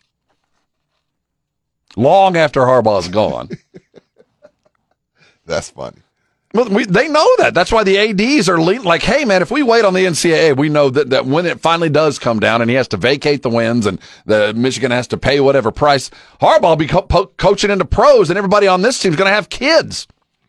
I mean, it's, it's going to be years from now when it happens. So will there be, you can beat the rap, but you can't be the ride mentality? Like, yeah, you're probably going to skate on the real rule, but we're going to This is one of this is gonna be one of those um public suspensions. Yes. We're talking about it too much. Everybody's too outraged. If whether it's fake outrage or not, I do feel like there's a lot of fake outrage, but even fake outrage makes big entities like the NCAA react. And I think the NCAA is going to be forced into a situation where they don't have a choice.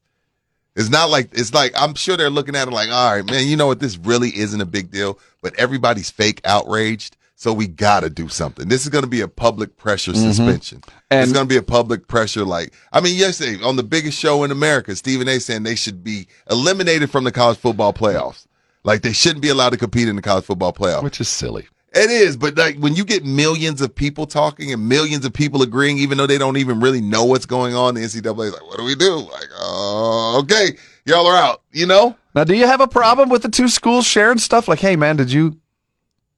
If I'm giving you tape, I mean, the, Michigan is using it as a defense. it's almost hey, it's almost a principle. Like, dude, we give y'all tape. Why are y'all going through all of this Dick Tracy crap? Like, I want to, I want you gone just because of just how Right. idiotic you are. and you wonder if the like, pressure. what more did you gain from that? Ask TCU. That's. I mean, the fallback will always be TCU came out and said, "Yeah, we knew they were stealing our signals, and guess what? We changed them and we beat them."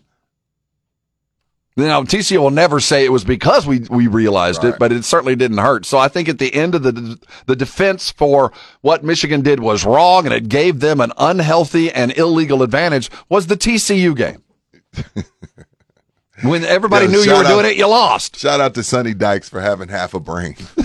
Seriously. Shout out to Sonny.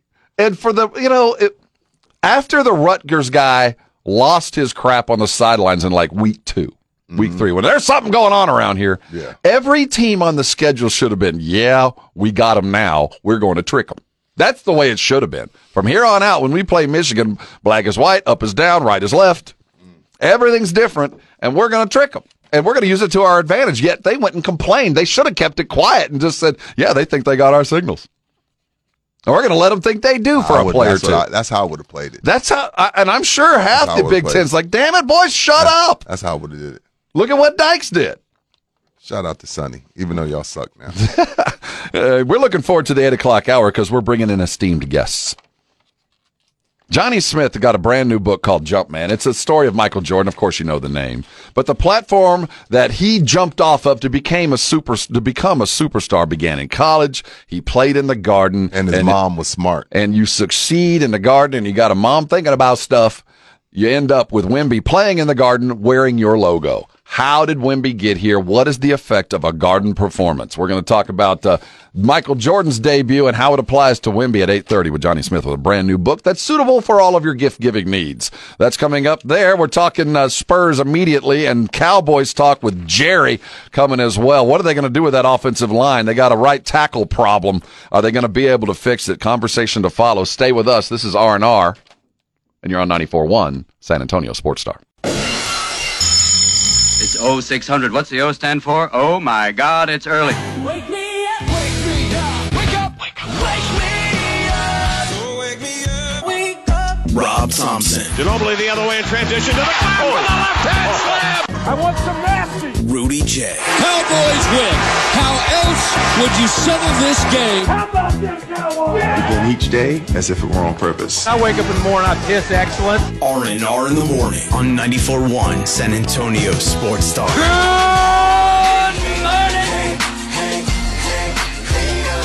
Good morning to you. Good morning, good morning. That's Rudy. I'm Rob, and this is a Wednesday edition of R&R. We're glad you're here with us today. It's kind of a red letter day in the Is it? story of uh, Victor Wembanyama's arc of a play of a player as he enters the greatness that is When's the last time Madison Square Garden. They played Monday. They probably got there yesterday, right? Oh yeah, I'm sure they got there. You know, Pop Had a likes the little field dinner, trip. dinner. Had a little. Had to go one of his restaurants where he has a locker. No, I know he has a restaurant or two in New York with a locker, Oh, with I'm a sure. wine Oh, locker. they they ate good, but I bet there was some community service involved with. You know how Pop and his team is. He's got a bunch of kids. They went on a field trip. I bet they hit a museum or two. Maybe had themselves a fine meal. They didn't have to, but you know how Pop is. yeah, yeah, yeah. Your sure. first trip to the garden, and you know the food last night was spectacular. Oh yeah, Only to sure. be surpassed by the wine and what is always a wonderful tip. When, You a uh, wine guy? uh, um, well, gifts keep just falling. You a wine guy? Um, I am when somebody else is telling me what I should drink. Yeah, me too. I only drink Caymus. Well, that's a good. That's a good place to start. I only, and again, I it's, of course it's the one I can't afford. Well, yeah. because obviously someone bought it for me. You know what I mean? And I had it, and it's like nothing compares to it. And I again, I'm sure there's wines way better. I'm just saying, from my palate, the best I've had, and the one that I like to drink, I like Caymus. But you know, I like me Opus too. one as Uh, well. uh, uh, yeah, those kind. you know, when you when I, when I drink bourbon, you know, I like this Pappy stuff. I don't know what everybody's messing around drinking all this other stuff. Pappy Van Winkle's pretty good. I don't know why you just It don't drink that is. all I- the time. I had some Pappy at SA Card House actually. so you know, if you can, Shout out to Foster. That's why I appreciate. If you're going to drink wine, you might as well drink Caymus. That's why I never drink wine.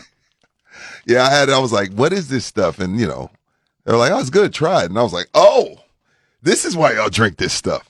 Because I'm not a wine guy. Oh but yeah, but a good wine, you're like, yeah, I got you. you can tell when Yeah. you had that one. anything that can convince very savvy people you know people that have made money and have made that i that you look at and go this is an intelligent human being mm-hmm. and you go but you're going to go spend $300 on an expendable never to return resource those if it's so good that it'll convince people to do that it's a worthy But pursuit. see, the thing is, with a wine person, a real wine person will tell you, Rudy, there's so many more that are way cheaper than Caymus that are just as good.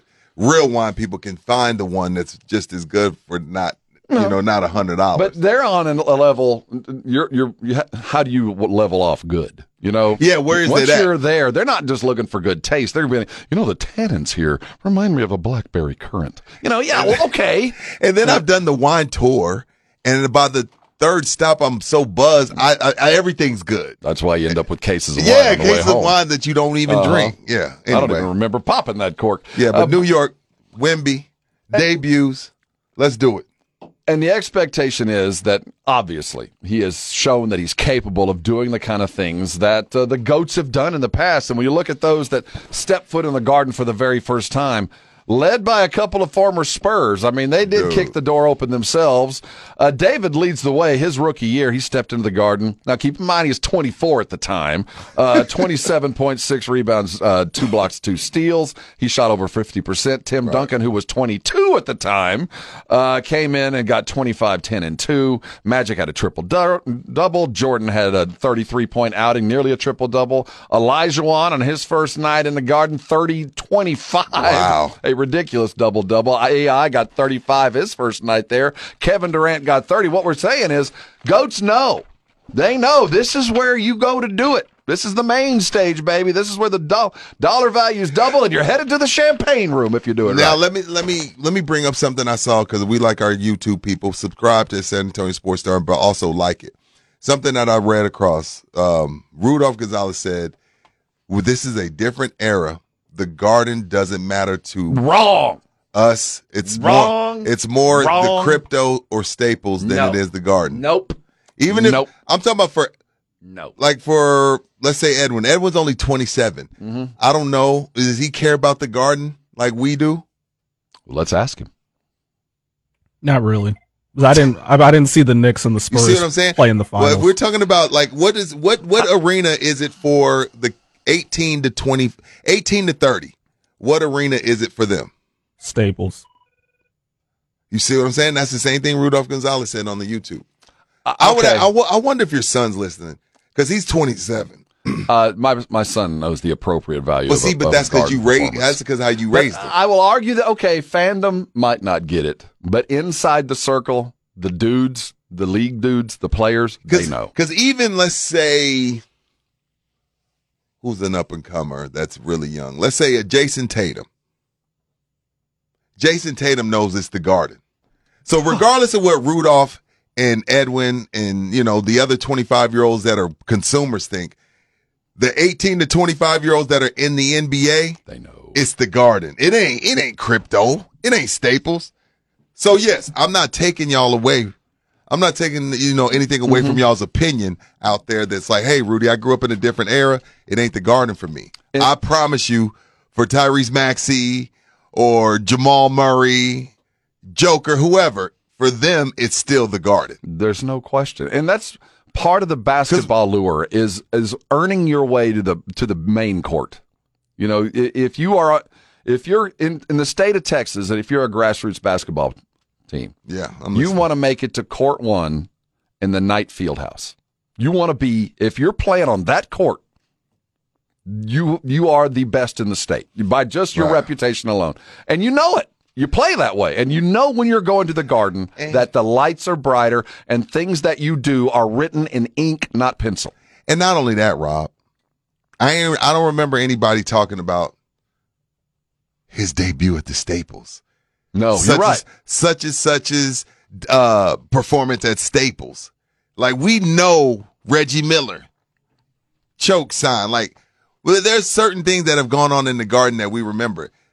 Other than Kobe crossing, he crosses up Pippen when Pippen's with Portland, crosses him up at the top of the key, throws the lob to Shaq. Shaq throws it down. They complete the comeback against Portland. That to me is the biggest moment in Staples Center history. I could think of 20 in the garden. So I get it, you youngsters refuse to do your history and you do your research, but it's still the garden. It still is. It's still the garden. It is one of those things that he's grown up and ready for. And we asked the question: How would you handle Wemby? Would you tell him yes, this matters, and, and reinforce the fact? I think even though we know he knows, if he if for if for the one one percent chance he didn't know Rob, I wouldn't tell him. I just let him go out there and play and think it's another game. But due to the fact that he knows and Tony loves it and everybody loves it, and he understands he's been groomed for this since he was fourteen, he knows. Johnny Smith is an author of a brand new book called Jumpman, and he's going to be here in about 20 minutes. Okay. Um, I think he's going to be great to kind of set the stage of what we're talking about because we talk about why the garden matters. We'll look at what the stars have done, and no one has used the platform that is the garden more and more to his and the league's benefit than Michael Jordan. And his brand new book, Jumpman, will give us a great kind of backdrop as to what Wemby is headed into uh, in the beginnings of what, what we expect to be a Jordan esque career in 30 years. Will they be wearing a Wemby logo on their jersey? We will see. It might I all begin where his tonight. jersey sales are. Interesting. Um, Yeah, I'll, and the New York fan, I'll be interested to see how many silver and black jerseys are in there because True. they respect. That, I mean, game respects game. A New York fan understands basketball as much as anybody. do they? I, I really do believe that they have to because they've been stuck watching the Knicks for the last 15 years, so they have to appreciate better ball coming from other places. Uh, he's here in just a couple of minutes. Jerry is coming next. Let's talk some Dallas Cowboys as he spoke up yesterday in defense of his quarterback and his defensive line, but there are many other questions that need to be asked. Was it disheartening to know that your quarterback offered the very best game of the season, yet it still wasn't enough? Cowboy Talk next. It's R&R. You're on 94.1 San Antonio Sports Star.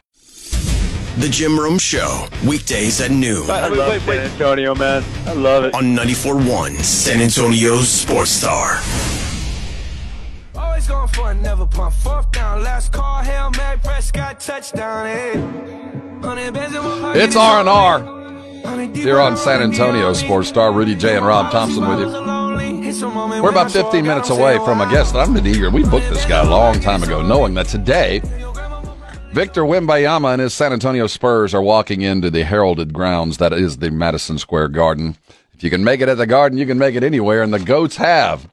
Can he live up to the to the hype? What our expectations should be, and what a performance that the previous Goats have had can do to your career as you begin it. And that's just a couple of minutes away. Yesterday, Jerry was on uh, the fan for his weekly and was talking about the, some of the issues that while you know the moral victories certainly matter there was the the, the defeat. Is there is there a place are the cowboys where they need to be? And to get to where they need to be the run game while improving i guess by the numbers is it in the place where they we were told it would be? And it is not in the place where the identity was going to be as we were told this is a defense first running football team it ain't so far this is jerry talking about the run game issues I think you can throw them out of it. Uh, you can throw them out of it, and I thought we were doing a pretty doggone good job out there Sunday. Yeah. Uh, but you you can back them off, and uh, uh, I don't know uh, how it's going to work out. But uh, we're we're um, working out a receiver out here today that's got quite a story behind him. But uh, uh, and I don't know how we will uh, impact that. I do know that within that we've got plenty of upside, serious upside. And uh, with the guys that we've got on the team, uh, we can get more out of really all three of our other receivers, uh, other than Lamb, and we can, and they can.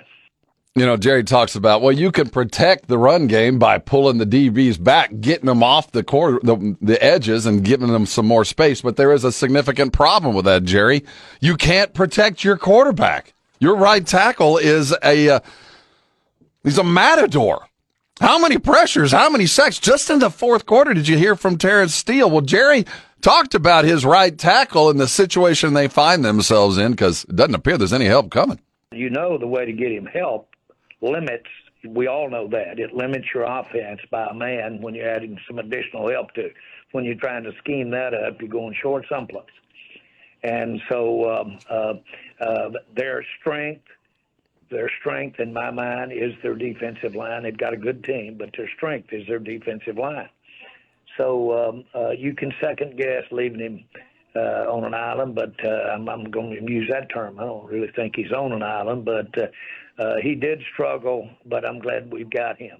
And uh, uh, I've, uh, to balance that, of course, we uh, know what Tyron Smith did over there, wh- which is just unbelievable. Not to practice anymore, but shows what who he is.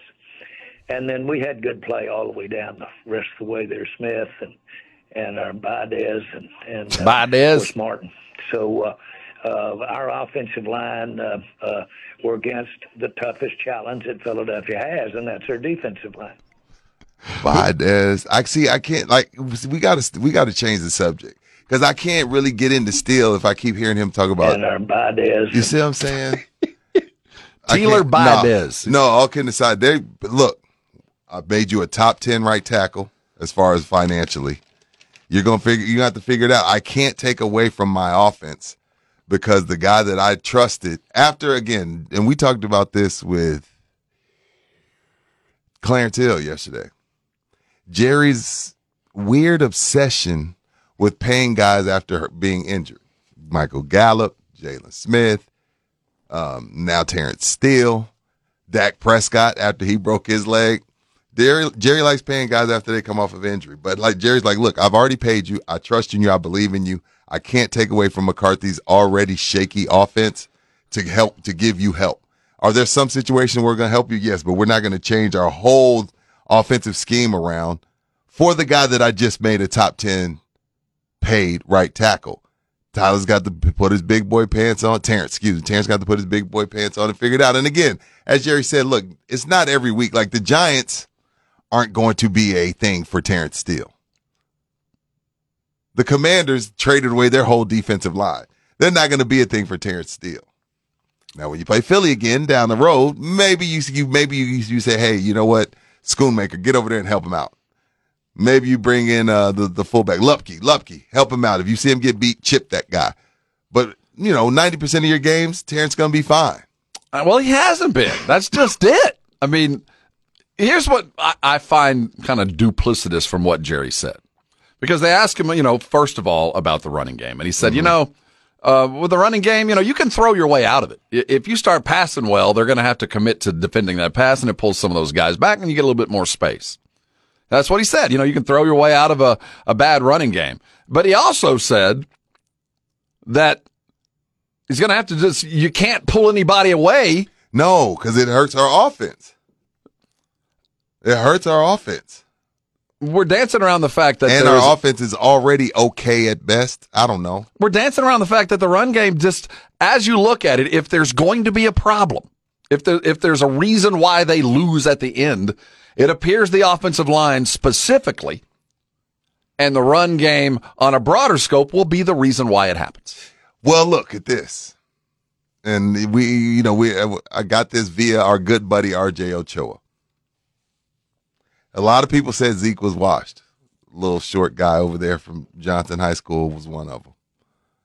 2022, Zeke's first eight games, 124 carries, Rob, 485 yards, six touchdowns. Tony Pollard, 2023, first eight games. Same sample size, 120 carries, even though they said they wanted to run the ball more. This year, Tony Pollard, first eight games, 120 carries, 474 yards, hmm. only two touchdowns. So through eight games last season and through eight games this season, Zeke, the guy we said was washed up, done, not worth it, past his prime. has been four touchdowns and 11 yards better yes than Tony Pollard. and i think you could put the argument out there if zeke elliott number 21 was still in white running behind Baez, uh I'm trying to take this segment seriously. running behind Baez. that number 63 Baez, um, there'd have been a touchdown in the red zone, and the Cowboys would be talking about how they won the football game. Well, see, I, I feel bad for Tony because Tony did score and Dak did check in the lineman. He did. The referee, the referee pooped the bed. I saw the tape of Dak Prescott telling the ref, "Hey, 71's eligible." The ref ignored him. So, but so Tony would have Tony should have three touchdowns. Not, but Zeke had six. I think they miss him. There's no question that there, there the, some of the red zone questions, some of those passes on on the four yard line would have been runs. There would have been. Uh, we know it. The play call would have been entirely different because they had a guy who knows how to get in the end zone, and the Cowboys don't have it right now. And I, I think it played very much into Philadelphia. We can question Arizona whether it played into that game, But I will say that the lack of a battering ram has certainly affected the Cowboys. We'll continue talking about it, but let's look at the NBA in general and the Spurs in particular. Uh, the showboat game for the evening, the national broadcast coming off the four letter network will begin in Madison Square Garden as Victor Wembanyama steps in for the first time. It is a signpost event for any young superstar or one growing superstar. Many have donned before, one in particular, Michael Jordan, the jump man did. We got an author of a brand new book regarding Michael Jordan and his effect on the sporting world. Uh, coming up next, his name is Johnny Smith. The book is Jumpman. We're talking about it next. Don't go anywhere. This is good. You're on R&R, and this is 94.1 San Antonio Sports Star. I hope. It's the Awesome Tickets Pro Football Pick'em Challenge on 94.1 San Antonio Sports Star. Your shot at $50,000 nationally, while weekly winners locally get a $50 gift card to Five Oaks Ace Hardware on Thousand Oaks. At the end of the season, locally, the best overall record wins the San Antonio Grand Prize of $1,000 worth of tickets to any event from Awesome Tickets. Sign up today at sasportstar.com. R&R in the morning on 94.1 San Antonio Sports Star. Hey, it's R&R in the morning. Top of the morning to all. That's Rudy. I'm Rob. Aren't you glad you're with us? We told you his he was coming. Let's talk uh, the NBA with Johnny Smith. He's the author of a brand new book, Jumpman, uh, uh, the making of Michael Jordan and uh, the NBA as it was. Uh, first of all, Johnny, I'd like to welcome you on and congratulate you on what was an extraordinary read, an angle at which I had not looked at. Uh, with Michael Jordan. Let me present the book as it should be. You know, when you think of Michael Jordan, so many of us look at him as this canvas that we painted. Uh, he was, he came up in a time where we didn't know a whole lot about him. All we got was what he offered us. He didn't ever want to be the hero that he became. He was just a great ball player. And as a black athlete, he took the mantle as the most famous black athlete of his time and probably still is. With that on the backdrop, uh, tell us about what Madison Square Garden meant to Michael Jordan on his up and coming rise. Welcome aboard, first of all. Uh, thanks for having me. Madison Square Garden. Why Madison Square Garden? Because Wemby's there tonight. On the backdrop, our- young superstar is coming into the, the rarefied air that Michael began. And we're looking at lists of what happened in the garden and how it was a springboard for him and so many others. Michael used that to take his brand in a direction that, uh, in hindsight was, shouldn't have been unexpected. But at the time, thinking about where he was and where he was going, it took performances like that to get him to where he was going. Yeah, okay, I got you. Forgive me, I didn't. Forgive me for not setting the last table segment. correctly because I've been excited about having you on all morning. I felt like I've already been talking to you.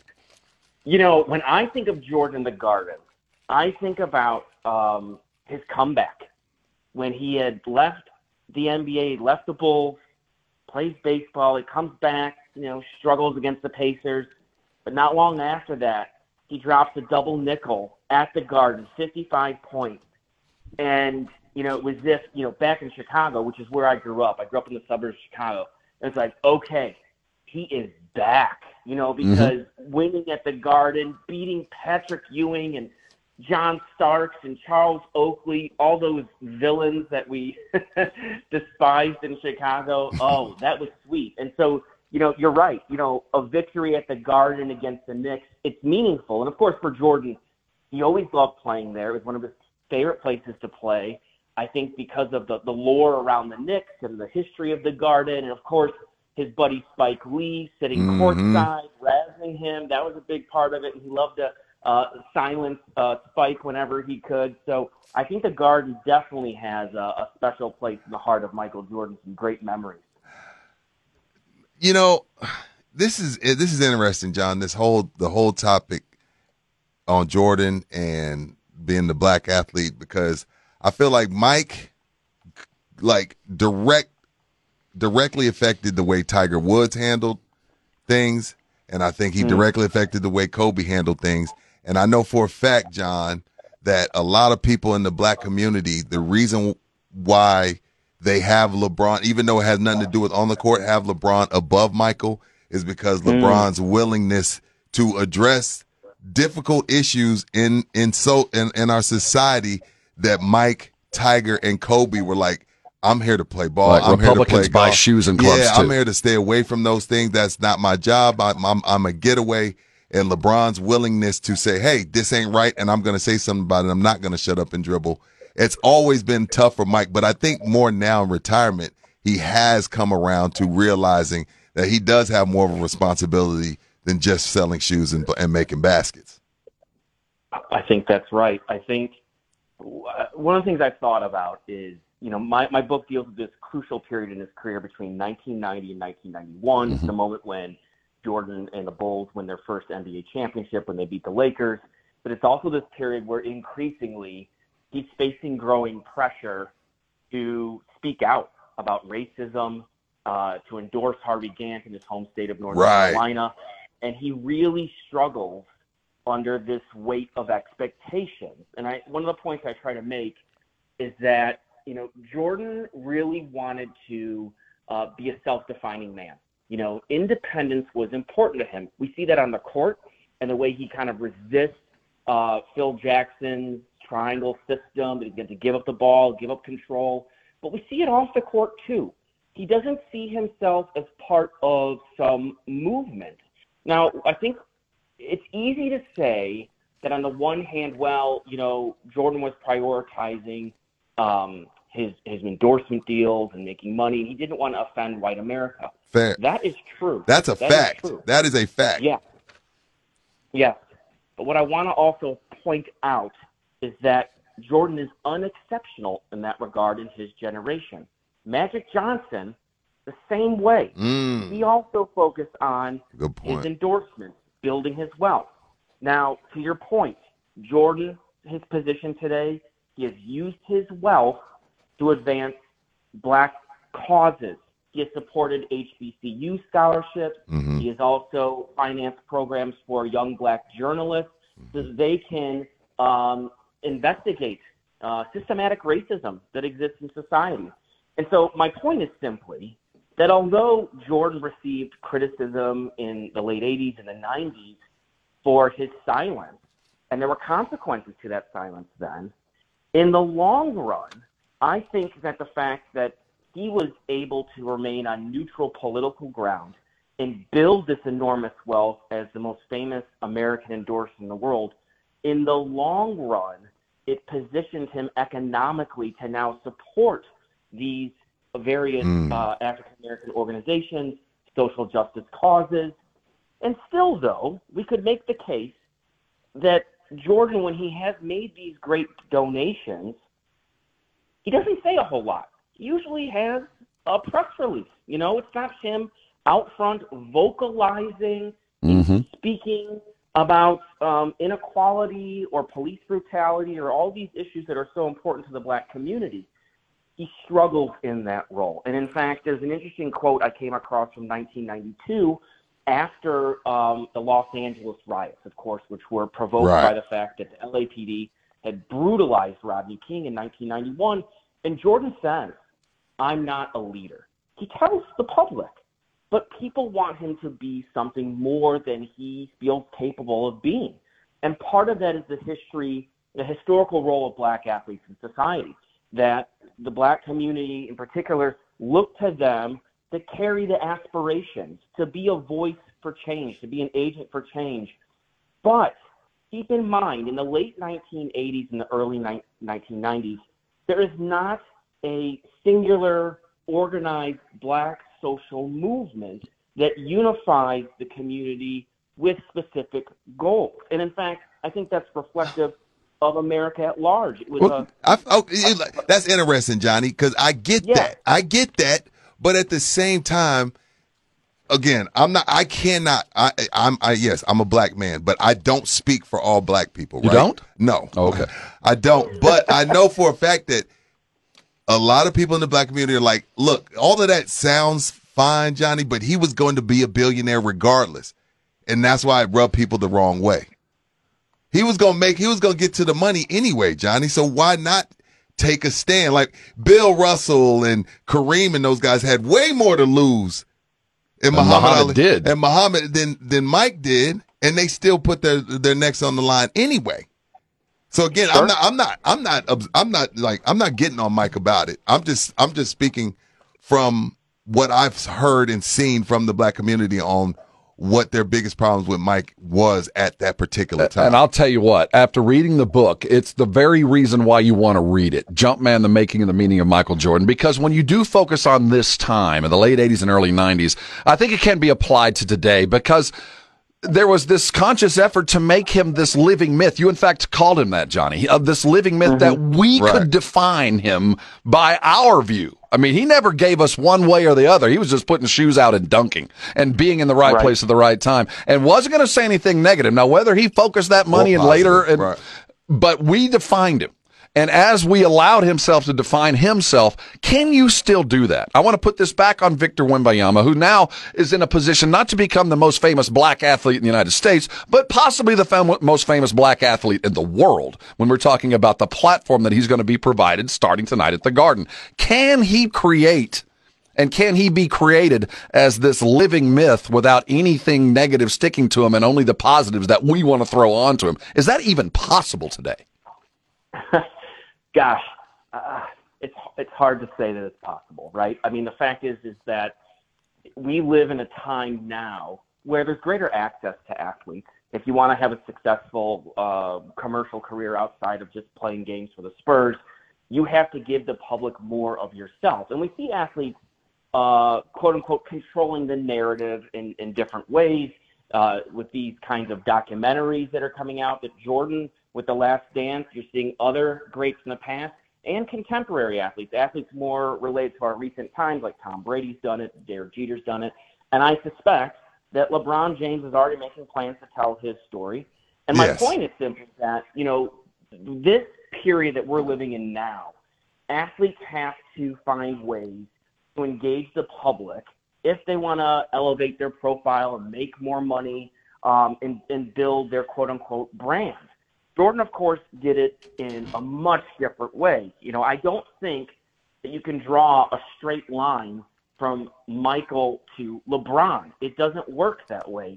That's fair. LeBron Well said. That's fair. is not the yeah i don't believe that that's the way to think about this um you know as you were saying earlier you know kobe bryant takes a much different path from say lebron james so uh, my point is simply to think about these figures in a context and when i was writing this book i was thinking about something barack obama said you know on the one hand obama is in chicago in the late 80s when jordan is there and he writes about how jordan uh, was this unifying figure for the city of Chicago, which was one of the most segregated cities in America at that time.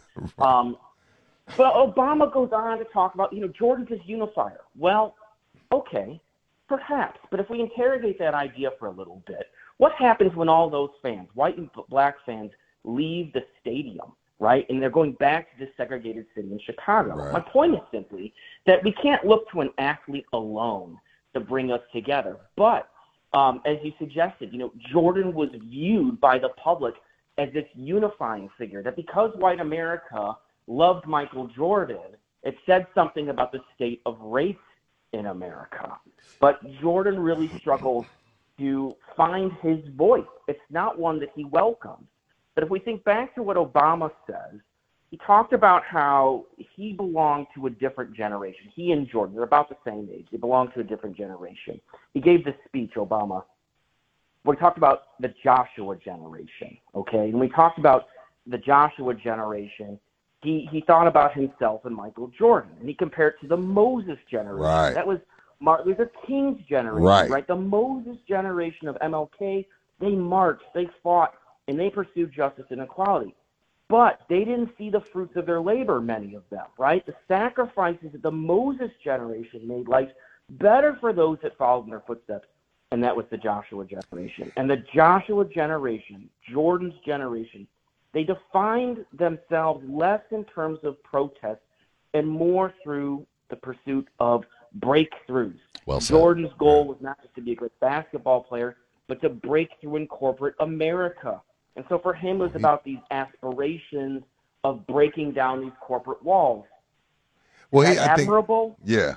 You know, that's for people to decide. It was the 80s. We Yeah, were and- chasing and- that. Yeah, and the thing about it though, Johnny, I feel like because I remember Bruce Smith, you know, Hall of Fame defensive lineman, Buffalo Mm-hmm. Bills, says he's walking into a restroom and this guy's dropping n bombs. He's talking about black people, and he sees Bruce and he says, "Bruce, you're different.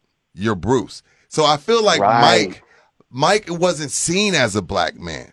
Tiger wasn't seen as a black man. That's Tiger. That's Michael. Like there's Totally. there's a there's a handful of athletes that transcend sports and and globe that where you're just Tiger. You're just Jordan. Like they're not they're not like the first thing when I, if I walk in the room like there's, there's a short black guy.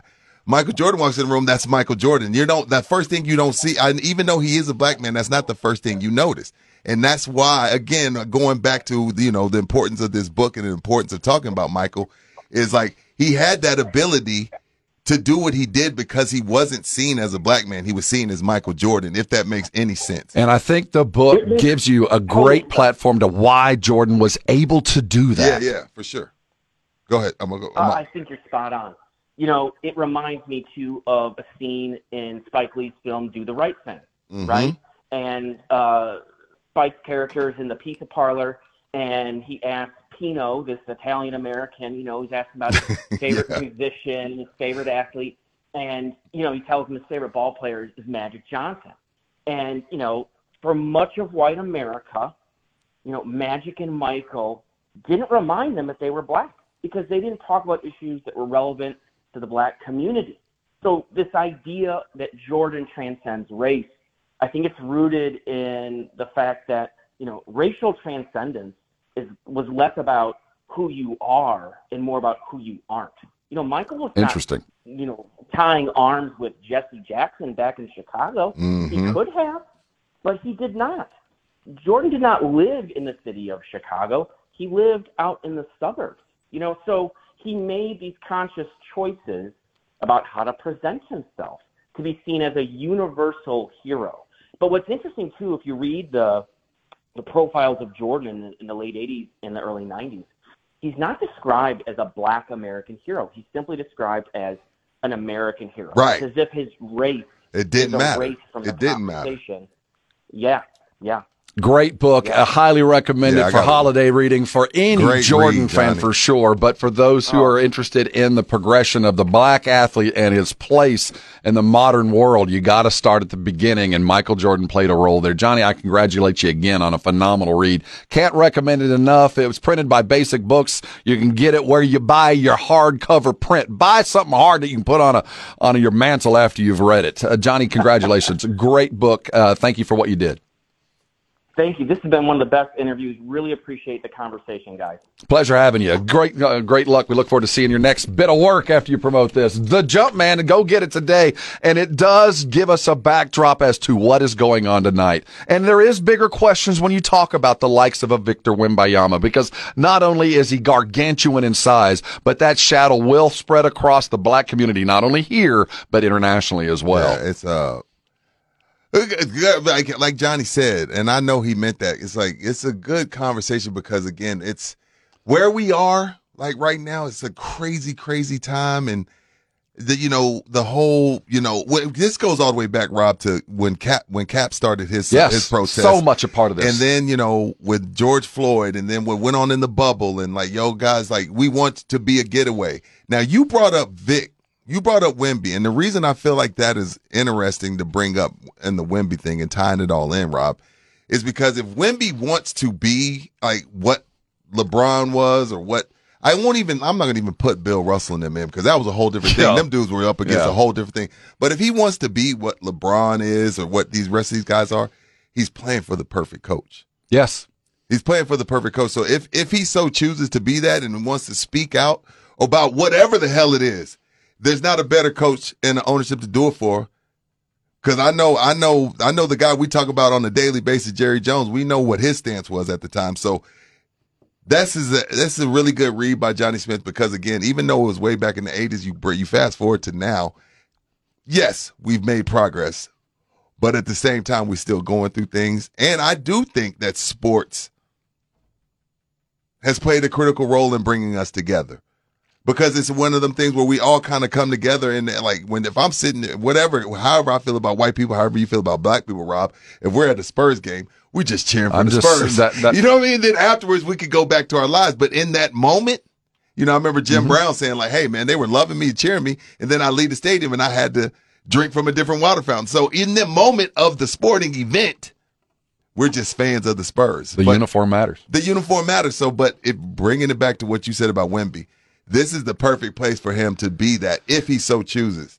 But right now, I think he's 19. He's just trying to figure There out the you NBA. go. And as we trying to figure out the place him Right. in this geopolitical global debate as where does a man of his skill and color and attributes stand in this modern world, let's not forget that he's 19 Yeah, years only old, 19, yeah. stepping into the garden for the very first time with the entire world watching him. Right.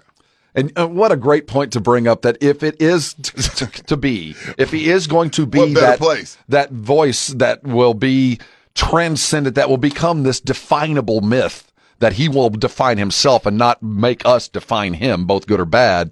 He's got a coach that will not only allow him, but give him Encourage him. encourage him, but also ensure if you're going to talk about it, you better be educated about it. If you're going to say it, you better come to it from a point of knowledge. And you know Pop will pile the books on and give him everything required. If you're going to talk about it, you better read about it. You better understand it. Well, that's that's a whole different topic. Well, that's Pop. I mean, th- he Yeah, will ensure I'm just if you're going to say something, don't be, don't come to it uneducated. It might not be what I believe, but you better come to it educated and bring what you believe there. Yeah. because you are going to be defined by what you say. Tremendous book. I'm, I'm really glad we had him on. The next hour, you think this was good. Wait till you hear Jerry just throw his right tackle to the wind. Say, I hope it works out. Hope it works out. We're going to talk about that. But first, before we leave, who wants to go see the tater salad? Ron White's coming to San Antonio. He's going to be here in January. And if you want to go, grab your device and start dialing. 656-3776, 656-ESPN. If you're caller number four, that's number four, uh, you will go see Ron White Saturday, January 13th at our beautiful Majestic Empire. If you don't win it right now, you can go to majesticempire.com or hang on tight. We'll be keeping, uh, giving these away. Ron White tickets, January the 13th. Caller number four is going. You're on R&R. This is 94.1 San Antonio Sports Star. It's 0600. What's the O stand for? Oh my God, it's early. Wake me up, wake me up, wake up, wake up, wake me up. So wake me up, wake up. Rob Thompson, Ginobili the other way in transition to the top with the left hand slam. I want some nasty. Rudy J, Cowboys win. How else would you settle this game? How about this cowboy? Begin each day as if it were on purpose. I wake up in the morning, I piss excellent. R&R in the morning on 94.1 San Antonio Sports Star. Good morning!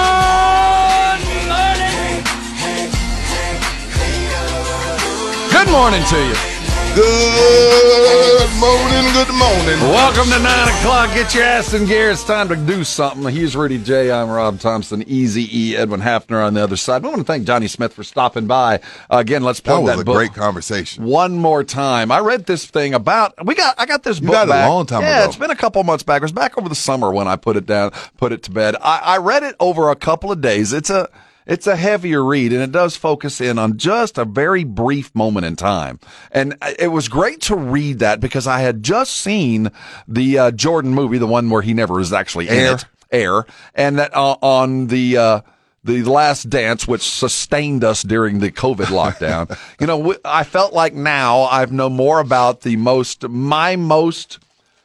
I don't know what you call Jordan in my life, but he has been that North Star. He has been the athlete Well- that has defined what I judge other athletes against, both on the court and off. Uh, and whether I- it's defined as a white man in a in a sporting world or not, he is the athlete that I think if I think of what the greatest could be, both on and off the court, both making money and all that stuff, it's him. And that's with the negative things that, quite frankly, as a white man, uh, I never was not a problem or Well, an issue with me. This is the thing, though, Rob. I mean, there's millions, and again, we deal with this in what we do, in what we do, whether you're white, black, or Hispanic.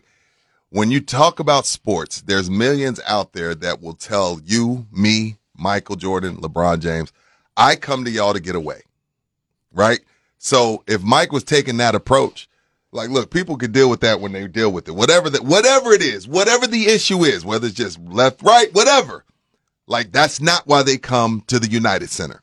They come to the United Center to see me play basketball. They don't come to the United Center to hear my takes on what's going on in the world. They come to me for a getaway. So if Mike and Tiger and, and again, Tiger and Kobe are direct descendants of Jordan, they leaned on him and this is the and you can tell, you could just tell by the way Tiger and Kobe moved that they took the Michael approach to it.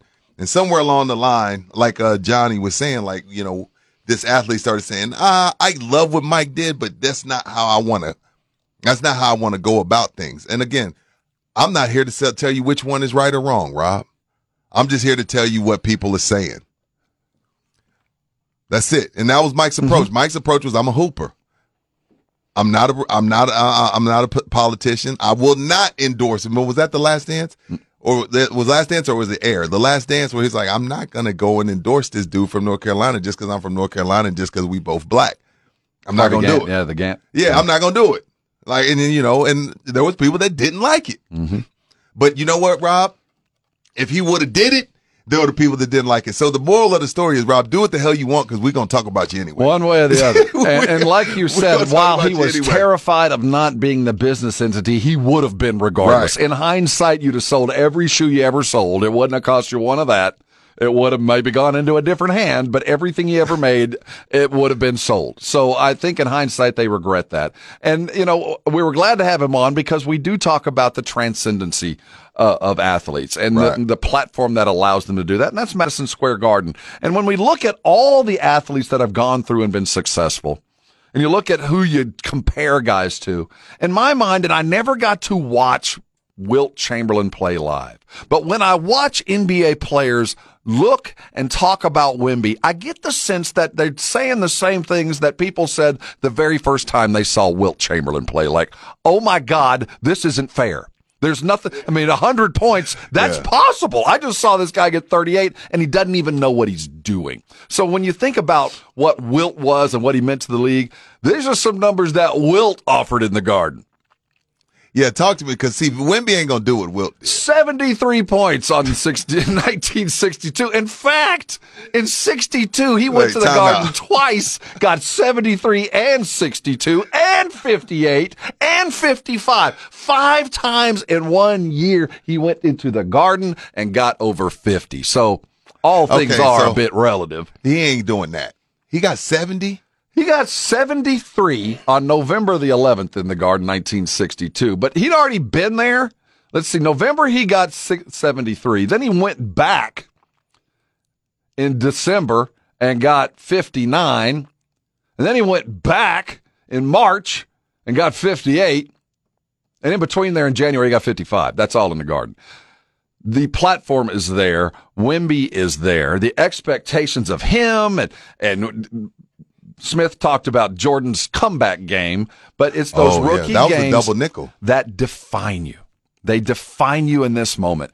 And one thing about so far, Victor Wembanyama has showed us that the moment does matter and he's ready for it, though he comes in tonight hamstrung. No Devin Vassell and a team that is in desperation of a defensive stop and a made three pointer. And Vegas has the Knicks favored by nine and a half. Oh, boy, that's a big number. I think I'm taking the Spurs. To I cover like that. that. I, I- like the Spurs to cover that. the the the platform is huge. The venue is the best. It's early in the season. He won't be back, sadly, this year. Who won't be back? Wemby. I mean, this is the one time to get to go to the garden. You wonder how much it matters to him. How much it is something of his focus. Did he do you think he had uh November the eighth circled when the schedule came out? I think so. I mean, I, Edwin just pointed out to me, ESPN is running a Wemby in the Garden countdown ticker. See, uh, we told you because not only is it New York and the Knicks It's and the Wemby. Garden, it's Nike. I, It's- I, you know what? I keep forgetting about the Nike aspect of it because Nike is a, a, a, whether you like it or not, they're a hype machine. They do as much to promote the NBA as the NBA does. There is a key a part of the NBA promotion Yeah. as the NBA promotes themselves. It is the NBA's basketball division promotes the league as much as they ever do. So when the NBA calls and says, "Hey, can we have Wemby for a couple hours to go sign some shoes and posters at Nike?" Yes, go on over. He's earned it. The, uh, he's going to paint that city silver and black today. I wish I could be there to see. Don't you wish? As Rudy and I sat down this morning, I go, Rudy, you know, we could probably be at the Garden by five today. If we really busted our ass and decided we are going, I think we could probably catch a flight and get in, Yeah. get in there in time to go see what will be. And it would be because he's there. I don't expect, And I've never seen a game at the Garden. which, you know, I've only seen a couple college games. I've never seen a Knick game. Um, But you've been in the Garden. I'm, I've had a chance. Does it stink? Does it smell old? It's old. I mean, you, keep in mind, depending on how you get into, it, because you can come into it from the from the uh, subway. Yeah, that's a that's a that's a way to get in. Is it the Garden one of them situations, Rob, where it's like a '72 Chevy where you want to keep everything original, but you know it needs a facelift? There's a lot of gritty blue tile, a lot of industrial, But it- you can't change grit. it much, No, right? I wouldn't change a wisp. You like that sour beer smell. You want that. Oh, it's it, it when you walk in for a guy of my you know upbringing in basketball. Are we showing our age, or do are we showing our age? Because again, I don't know if everybody still feels this way about the Garden. I want to ask that question. All right, let's delineate this. For you young brothers out there and young young basketball souls, where do you put the uh, where is the stage? Is it still the Garden? Is it Staples? Is it Crypto in Miami? Um, is, it, Golden State's arena? What what's Chicago and behind the, the what's Jordan the bucket? statue? What's the bucket list arena for the youngsters that play 2K all day long? Or has college? Is maybe Cameron? Is there a place that might have preempted it as the place to be seen and to go play? Is it it's still the Garden? Because in my mind, absolutely. It's still the Garden. Like I again, you know, I know Edwin, who's 27, says it's Staples. I don't. He can't. Re- there's not a game he can remember at Staples that like is like a signature game. Other, I mean, Kobe hitting the buzzer beater against Phoenix with the fist pump. Kobe to Shaq, Bob Costas on the call. Other than that, what is, what does Staples have historically? Hell, it's only not even ten years old yeah, to I mean, with. no, I mean, it's, I mean, it's like 01. I think it's been around since 01. Is it's it like really tw- 20 years yeah, old? It's, Doesn't it's like, seem that like 20 years old. Like, it's still the garden. It's still the garden. It's got to be. Uh, there are f- certainly twenty better places to play. Oh, as far as like, as far as like state of the art, but as far as like, yo, again, we outside the garden, even, you know, us fans, we may not feel that way, but the players still do. And if it's not the Garden, what is it? And if it's not even in basketball, is there another place? Is there a place in football that if you make it there, that's where you make it? I, I, I actually think the, the most historic places we have now in all of sports are college football stadiums. So it's college football. Stadiums. It's college football stadiums. Like there's nothing like the horseshoe. Absolutely. There's nothing like the big house. There's Darrell K. Royal. There's Tuscaloosa. There's the Death Valley at night. Mhm. LSU at night. Like our most historic places where you get goosebumps and where you like, yo, I'm not missing this. They're college football stadiums. Interesting. Young fellas, young players, young hoop heads. Is Madison Square Garden still the Mecca, the place to see and be seen? Do you judge them by that? Uh, 656-3776. Reach out however you'd like because uh, this is kind of a generational thing as we talk about the next generation with Wemby and his opportunity. To give you an idea of the things that Wemby is going to have to surpass to join that crew of greats, Tim Duncan on his first outing, uh, 25, 10, and 2. Uh, David Robinson Yeah, on his first it. outing, 27, 6, and 2. Now keep in mind, those dudes were at least four years or three years older than he is right now. What about Jordan? Uh, Rob? Jordan walked in 33, 8, and 5. Three steals and two blocks, 15 and 22 Filled shooting. it up. Even LeBron, who didn't have his greatest game, still went in there with a bad basketball team and got 22, 5, and 3. Durant, 35 and 4. AI, 35, 7, and 6. But of all the inaugural games, of all the dudes that stepped into the gauntlet and proved it, Akeem Olajuwon, 30 and 25 rebounds to go along with uh, three blocks and three steals. That is a debut. Yeah. Playing in the garden, where is the place to be? What do you think? 656 3776 is the number to call. You call it, you get on, just like Jeff did. Welcome on. Hey guys, thanks for taking my call. Uh, I don't know if I'm like a young hoop head, right? But at 38 years old, I just I don't see the Garden as the mecca or the pinnacle or the apex. Okay. It was never really that thing for me. Uh, I will say maybe a little bit different take on it. I think that the place is like the most relevant place now, right? Like the road has gone through Staples Center, the road has gone through Golden State, out even in Oakland before they moved. Mhm. So it's kind of like where is the place of relevance now, and that's the place that people want to be, and that's how I see it. Uh, you know, it's a good point, and it hurts my soul. It But hurts see, my but see, heart this is to the hear thing, it. though. Like, I can't, I can't imagine. I, w- I would love for the NBA to do this poll on the on the youth, because again, I I would, I I almost guarantee you, Giannis, Embiid, Jayson Tatum, Jimmy Butler, whoever you want to call, whoever you want to say, it's still the Garden for them. And Jeff, the reason why I'm shocked at Jeff, because Jeff's 38. While he's not our age, you should know. But he's not young. he's not young, but he ain't old either. So for him, like I, again, Staples hasn't been re- okay. LeBron got to LeBron got to L.A. in 2019. From 2011 to 2019, Staples didn't even matter. No. Like, yeah, when the Spurs and Lakers were going at it, it mattered. You know what I mean? And, you know, the Spurs got one in that time, 03. 05, 07, Lakers, uh, Lakers sucked. So they weren't even going through Staples at that time. So You ask a there's question still, earlier. there's still, I, I, I still don't see that there's any, and I'm a, we're, the reason why we, what we say matters, Rob, is because we're NBA guys. We watch. Right. There's nowhere else where it feels like, yo, this is something special going on right now. Like such and such is going for 60 in Sacramento's new arena. Who cares? Right. If somebody goes for, like Steph Curry went for 54 in the garden, 11 threes, they lost. But we remember it because it was in the garden. You- you- when you think of you know prestige and getting it done and and whether it matters to the different kind of generations why doesn't it apply is, is it because the Knicks haven't been you brought Knicks it up suck. if the Knicks were better and it was a place where there were great games because the Knicks were playing not because of the visiting team would it Right. mean more and maybe it did mean more when Michael was going into New York back then because the Knicks did matter They were good. they were they were a team and they of took and they took they took the Bulls to the brink. They took the Bulls somewhere nobody in the West ever did to seven.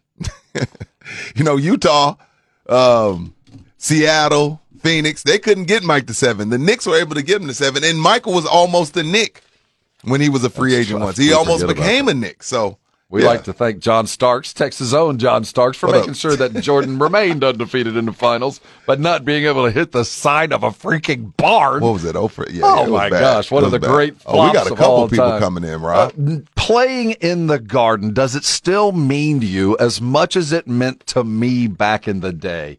Uh, we're going to take your calls. If Sit you tight. are online, don't go nowhere. This is a great discussion. We'll be right back. You're on R&R, and this is 94.1 San Antonio Sports Star.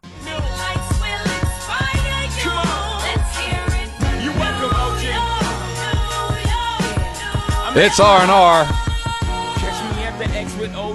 I'd like to be in New York tonight as the Spurs try to break. Let's be. Let's get back to the real world here. The Spurs need a win. Let's right. just, let's just like we having about. fun, right, with the whole garden and debuts, but yeah, they need a win. Yeah, ha ha. Very funny. You know, we lost by. We gave up 152 points the last time we put our uniforms on. Maybe we should go out and just yeah, we need a to win. win a Rob. basketball We need a win. You're right. Uh, where is the place to be? Where is it to be unveiled in the NBA? Is there any higher uh, uh, stage than Madison Square Garden? Now, I thought it was only the Garden, but evidently others think differently.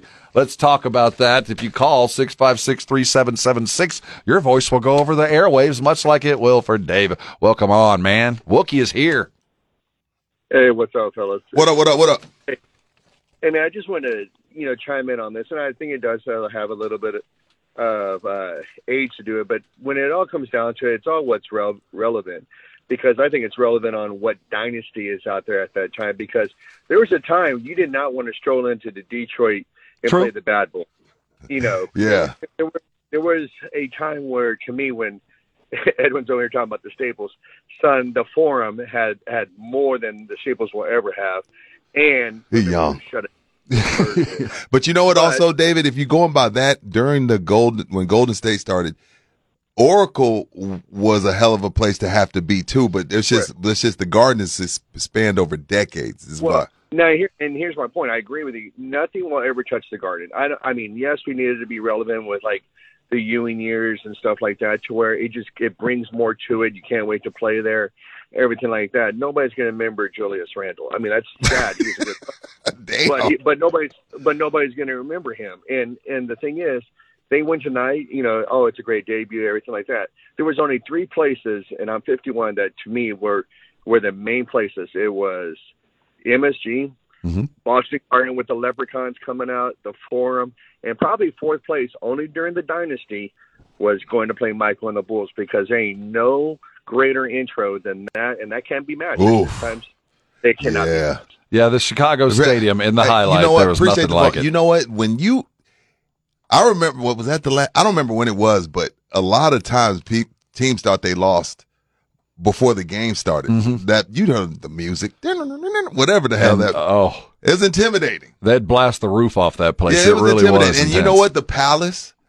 Well, hell, we how are we leaving out the Boston Garden? Well, uh, my question was going to be why do we leave out the garden? Because I do think that there is a need to go perform well in the garden, but if you had to choose, if you could be successful in one, I still think Madison Square Garden ranks above that. And I think it's the opposite reason. I think it's because the garden is synonymous only with Boston.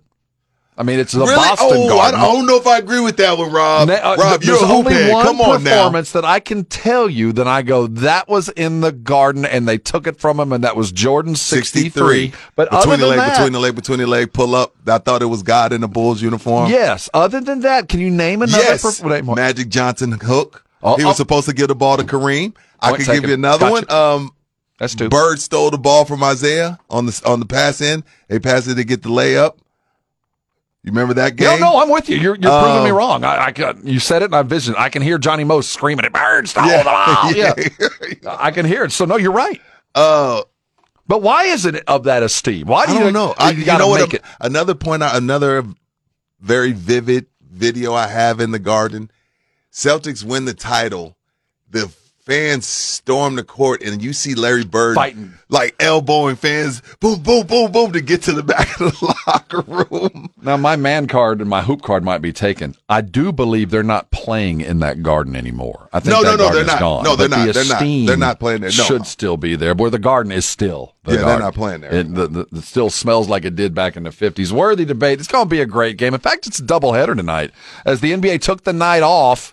Uh, yesterday for National Election Day, everybody busy today, and NBA we got a double one after that. So the Spurs are early, then we got a d- one after that. So great night of basketball as it does begin, but that's just part of the uh, meal plan that's in front of us. The Cowboys get a make good games, uh, cures that ails you kind of game with the New York Giants, but lots of questions have to be answered for them to head where they're going. And we're going to hear from uh, the owner, uh, Jerry, coming up on the other side. And also, it is reckoning day, or at least response day, for the University of Michigan. They Oh, have yeah. till the end of business today. To today, What are they supposed to to do, Rob? respond to the accusations that they were sending guys flying into different stadiums and videotaping and stealing signals and dressing up like coaches and doing all the things that. But they have to answer to it today. Question. Rob is my lawyer on this show. Yeah, Rob, if, if you were my client, if I was your client, Rob, you would advise me against responding to allegations, wouldn't you? I think if well now they're under mat they're they're being ordered by whoever the It's almost like a is. deposition? You have to respond today. Now they could respond like I ain't saying nothing. Prove it. They could say that. That's what I'm saying. Like, I, why would I respond to accusations? Like, like that's like going being on, you know, on the first 48 when they have nothing and they bring the kids in and they freeze them Like, out for two hours. did it. And then like, you know, these kids just start singing. Why would I start singing if I'm Michigan? Well, why would I respond to an accusation? So far they're on your tack. They aren't answering crap. I mean, they all the only response we've had out of Michigan so far is we can prove that there are a couple schools that bought our information from other schools or had it Oh, shared. That's all we can prove. And then there is the Oh, wow. ultimate defense that they're all going to fall back on. That is mine is yeah, y'all are doing it too. okay. Yeah, I mean, yeah. So uh, what we're alone in this? That's going to have to be discussed. Coming back, Jerry talks about his offensive line, his quarterback. If he continues to do what he did, will it get them to where they want to go? Jerry talks about that and others as the Cowboy clock continues to tick. Don't forget, Steven will be with the Blitz tomorrow as they prepare for the Giants. We'll be right back with tickets to go see a guitar legend whose last name is Johnson. That's next. You're on R and R. This is 94.1 San Antonio Sports Star.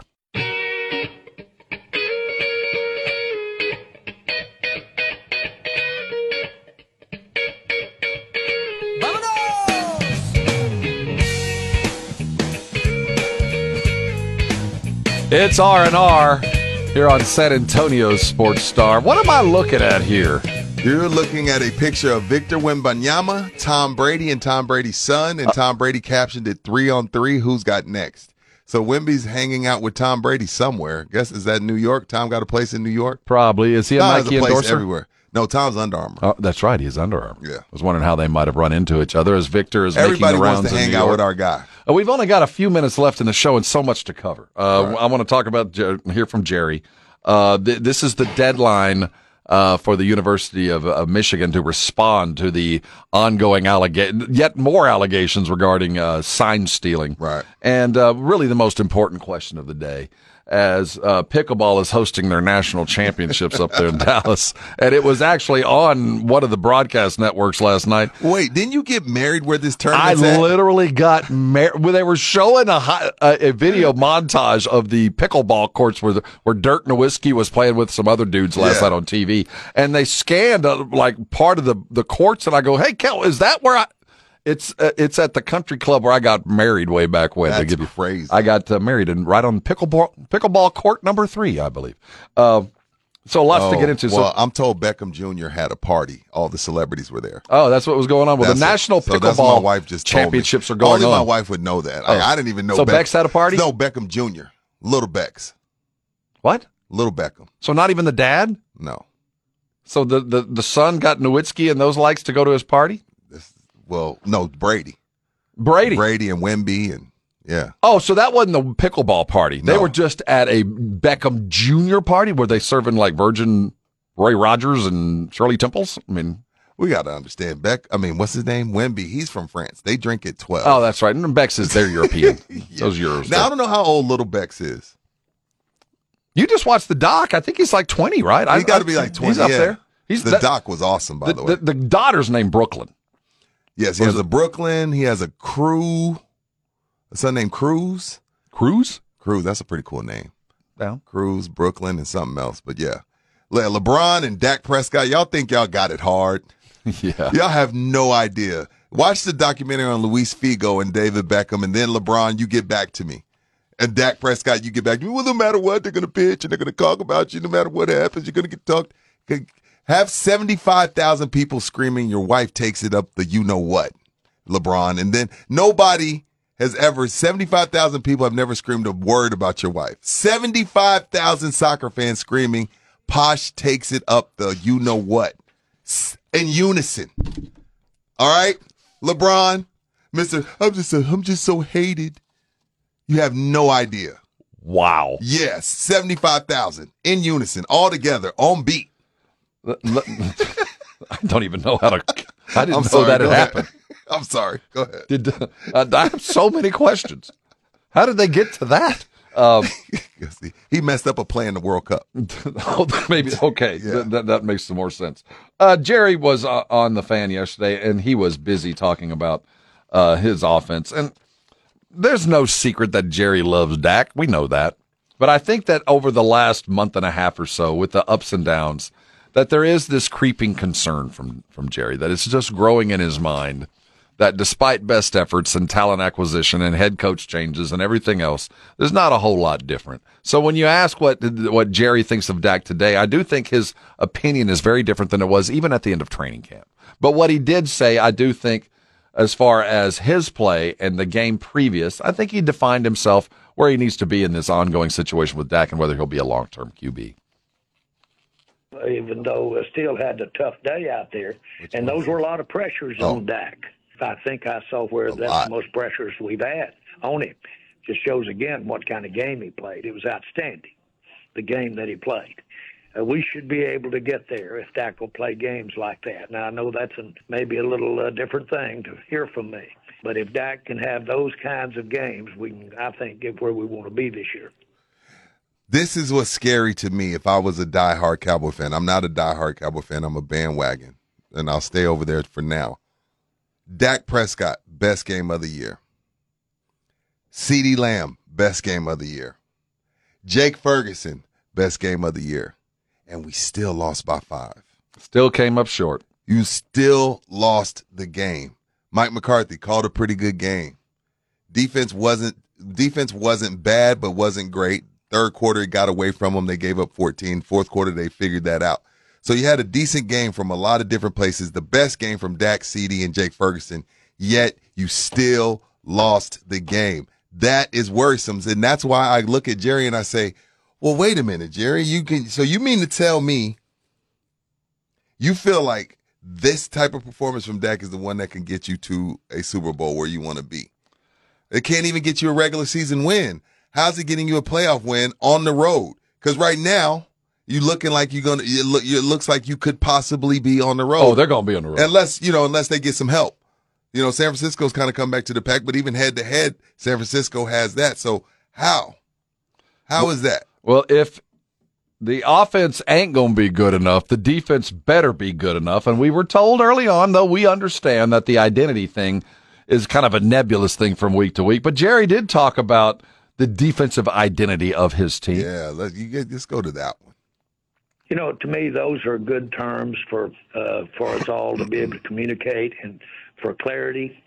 Uh, the uh, really what you want is balance, and uh, uh, you um, uh, you'd like for uh, you'd like for people to say, boy, they can uh, uh, they can uh, effectively go on long drives, make third downs, make make them, and uh, that be the team that they are. Uh, I think we're very capable of having an explosive offense, very, uh, and we are probably more capable than any time that I can remember of having a uh, a, a tremendous uh, uh, defense. We're very capable, and we do. And those stops that we made in the last part of that game, last third of that game the other day, were picture book for me.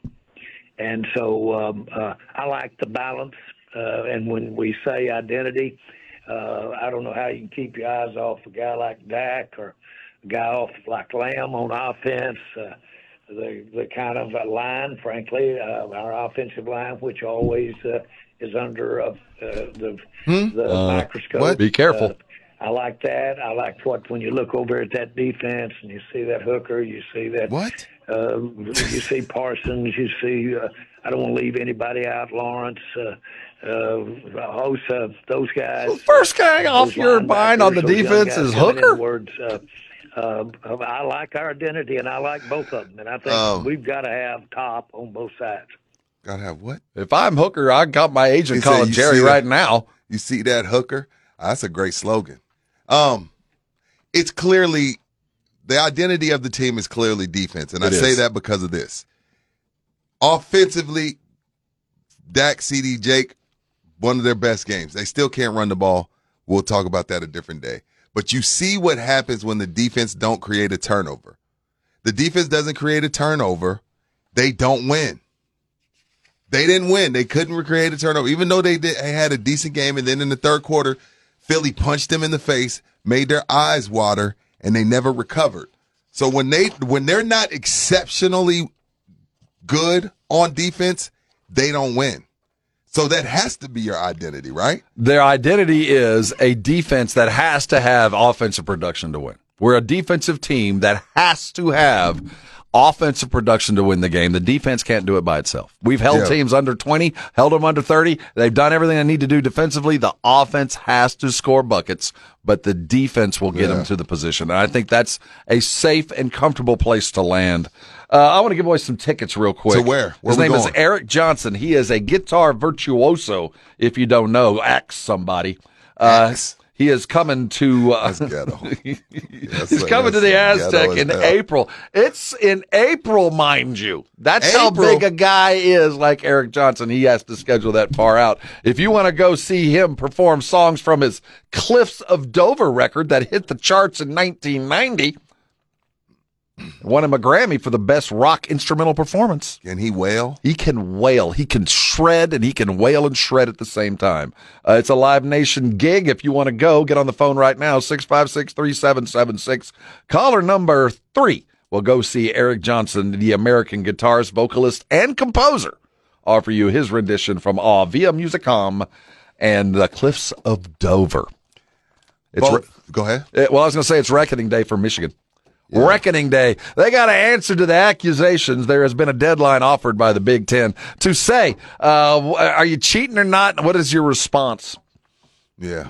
My response to if they're cheating or not is uh, clearly, it seems like they were doing something that isn't morally correct. But I need the NCAA and the Big Ten. I need to see it in writing that what whatever it is that we're saying that they did, I need to see it in writing that it's illegal.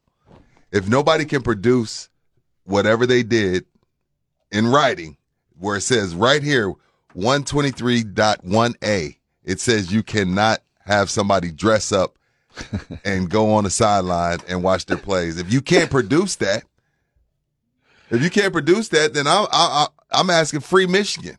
I'm a free Michigan, dog. What are we talking about? if we're talking about morals, miss me with morals, man. This is big boy college football. Miss me with the morals. This is so funny. As a Southern Baptist raised, you know, they say, uh, you know, we don't we don't recognize a variety of things because it's sin, and we don't recognize a fellow church member in the liquor store. I mean, you got all these you got all these sanctimonious coaches and ads going, look at what they're doing. Like stop. And we all know Yeah, stop it. that if you ain't doing that, and I ain't calling it cheating, but if you ain't doing that, you ain't trying. So that we we go up against the backdrop of all of these guys are sinners, and all of them shouldn't be casting a stone. But Harbaugh's a disruptor, good, bad, or indifferent. He is there to disrupt the way that you recruit, Yeah. the way that you coach. Remember, he was the coach that came up with the ideas. I'm taking my entire team to Europe. I'm going to take my entire team down to South Florida. And you know what we're going to practice? We're going to practice on the field of the best high school football program in the country, IMG Academy. I'm going to take my team down there to They practice. stopped them. They blocked that. But though. th- what I'm saying is he is a disruptor that his He's one an innovator. But there, there's the other word. You could say disrupt. You could say innovate. But the fact of the matter is, he is there to stir the pot, and it's he's going to pay the price on this one. If Michigan goes, if they manage to get there, he will not be their coach this year. He is going to get suspended. No one. No one has defended this cat. Not his AD, not the Big Ten commissioner. No one has come out and I said, you know what, no, Harbaugh Michigan program. Him. His AD's defended him. His AD's been like, "Hey, By y'all saying- got y'all got to y'all got to show us something now. We're going to sue." That's not They- defense. They, said we're going to sue if y'all do anything to us. That's defense. That's not defense. That's bluster. What does that word mean? That is, let's call, we'll sue you if, well, that's not saying you didn't do it. Well, You're just saying if you coffee. charge me, I don't know what bluster means. Let me take a shot. oh, you coffee. bluster. You're just being loud for loud's sake, hoping we don't Oh, notice that you have zero defense. You didn't say, no, we didn't. You said, sue me. If you do it, I'll sue you. That's not defense. That's bluster. They have not come out and said, you know why our assistant coach was wearing Central Michigan uniform? They haven't come out and told us that. They can't. You can't. You. I mean, they're caught. Well, they've been asked to respond The cover today. up is worse than the crime. Always. So, after you've been caught, you just say, "Okay, fine, y'all caught us. We were doing that, but show us where it says it's illegal." the uh, George Costanza. Was that wrong defense? Because if that was wrong, I wouldn't have done it. I didn't know that sending one of my administrators, somebody under my employ, to fly around the last couple of seasons to other games to use his phone and his acumen to pick up s- signals, whether it was wrong in eyes or not, it was still not something condoned. If not by word, at least by action. Uh, to me, it feels a lot like Roger Clemens and, and Barry Bonds. we just don't Yeah. like you, so we weren't testing for it, but you still shouldn't have been doing it. Like, yeah, we don't have a rule against that. We don't have a rule against that, but guess what? You still shouldn't have been doing it. the Big Ten has the opportunity to impose to impose discipline. They can suspend him. It doesn't matter Based what. on what, Rob? well, the accusations. They are. I'm just, hey man, I'm just being a defense attorney on this one. I don't, I don't give a damn, really, to be honest. And okay, let's go take it that step. Should we give a damn? Is is this even worthy of consideration? Or because if let's say a universally loved football program, and I don't know which one would be on the the top of the most universally loved football Yeah, programs. neither. But if there was one that was cherished among the others, and we found out, hey, you know what, they've been stealing some signals, uh, would we care? Well, no. I mean, that, I don't know, but because it's Harbaugh, I feel like we love being outraged. We in, in sports today, we love to be outraged. Like I can't believe that. Why would he do that? Like because he's trying to win. And you brought up an important point. There has been zero concrete evidence provided. Because if there was, we'd already know and he'd already be gone. If they're like, you know, when you have a concrete rule like, hey, this happens if you do this, the fact that they have not produced that tells you there ain't one and they're just trying to they're just trying to morally suspend this man. Well, he's got some of the mob, I wasn't a button guy kind of thing defense. And that's, you know, then, then the NCAA bylaw, and I know it by heart because Ryan- as an Ryan's- Aggie, Ryan's chimed in right here. uh, the NCAA bylaw 11.111 institutional control. That's the fallback defense. That's the That too. You know, for mobsters. It was the RICO thing that got the Dons. It's the lack of institutional control, Rule 11.111, which is the RICO law for college coaches. You say you didn't know what you should have. Rico's the worst. But yeah, off campus, according to YouTubers, a bylaw 11.6.1, off campus in person scouting of future opponents is prohibited. We have flights. We have tickets purchased. You know why we know about that? Because they used the University of Michigan credit card to buy the tickets. We know you were there. We know you were there. We know you bought the tickets. We have a picture of you, at least one so of your guys. so long? Well, it's the NCAA. I mean, it, they move like a glacier. I mean, realistically, keep in mind this Bill Self investigation that began in 2016 just finished over the summer. And he just got a lifetime extension. After all you that, see what I'm saying? Like Bill Self was like caught red-handed cheating as well, and he got a lifetime extension for it. But but but hey, let's get Harbaugh up out of here for cheating. Come on, man. well, everybody liked Bill Self. Exactly. Thank you. Look, I'm, I'm glad somebody's just saying it. Like we just don't like Harbaugh. And the fact of the matter is, I will be the arbiter here. Harbaugh, you're better in the NFL anyway. The Oakland, Oakland, the Las Vegas Raiders need you desperately. So do the Chicago Bears. Or maybe the Bears might need you even more. So, to the benefit of the bigger beast in this food chain, yeah, uh, it might be time for you to go, but it might be better places for you to land. God will close the door and open a big old window for you to land at an NFL team where you probably should have been all along because we don't give a damn whether you take your whole football team to go practice in Florida. We don't give a damn whether you want to fly to Europe. We don't give a damn. Just go win. And if you want to steal signals, as long as you're not breaking a law, go do it because guess what? It's the NFL. They're stealing yours. They're stealing yours. That's why you cover your mouth. I heard Louis Riddick earlier today, and he was trying to justify it just like most of these NFL coaches. And he turned and said, Do you believe there's a national champion over the last 10 years that didn't steal a sign? Do you believe that? Because if you do, I got some stuff to sell you. Do you believe? Now, whether it was in the rules or out of the rules, if you believe that Nick Saban doesn't have a dirty trick squad, if you believe that Steve Sarkisian doesn't have a bunch of dudes with binoculars, you're wrong. They're stealing them. They're doing everything they can to get them. And you just brought up, it's obvious, by the way, every time you see a coach on the sideline, he got a piece of paper over his mouth because he knows I'd be spying too. Yeah. And I love Louis Riddick. I'm glad you brought him up. And I guess we're gonna roll we'll roll this over till tomorrow. Louis Riddick today said with a straight face, CJ Stroud right now already is a top ten quarterback in the NFL. James Pledger just got a little chubby. And I love Louis Riddick, like love Louis Riddick. I don't know if I agree with that, and and I can't wait to have it as a topic tomorrow. The top, he's a top ten quarterback right now. Well, you, okay. Again, see what I'm saying? We Oh, got we don't have only- much time. We only got 40. So let's save it. We'll discuss this tomorrow. We're going to discuss this tomorrow because we look. We all love what CJ's doing, and and but like my thing is like y'all don't y'all remember RG three? Do you remember Cam Newton? I can go on and on of these guys that had these great rookie years, and then it all just came screeching halt. Well, so we're gonna we're gonna discuss this. Saying you're the best quarterback or a top 10 quarterback in the AFC is not a very high No, bar. No, he said in the NFL. In the NFL, even there, might not be as high a bar as it used to be. He's in competition with Zach Wilson. He's, a, he's he's in competition with Desmond Ridder. Yeah, he's he's up there, baby. Hey, this has been R and R. Thank you so much for hanging with us. Tell a friend about how much fun you had. We'll be back again tomorrow morning. Y'all be cool.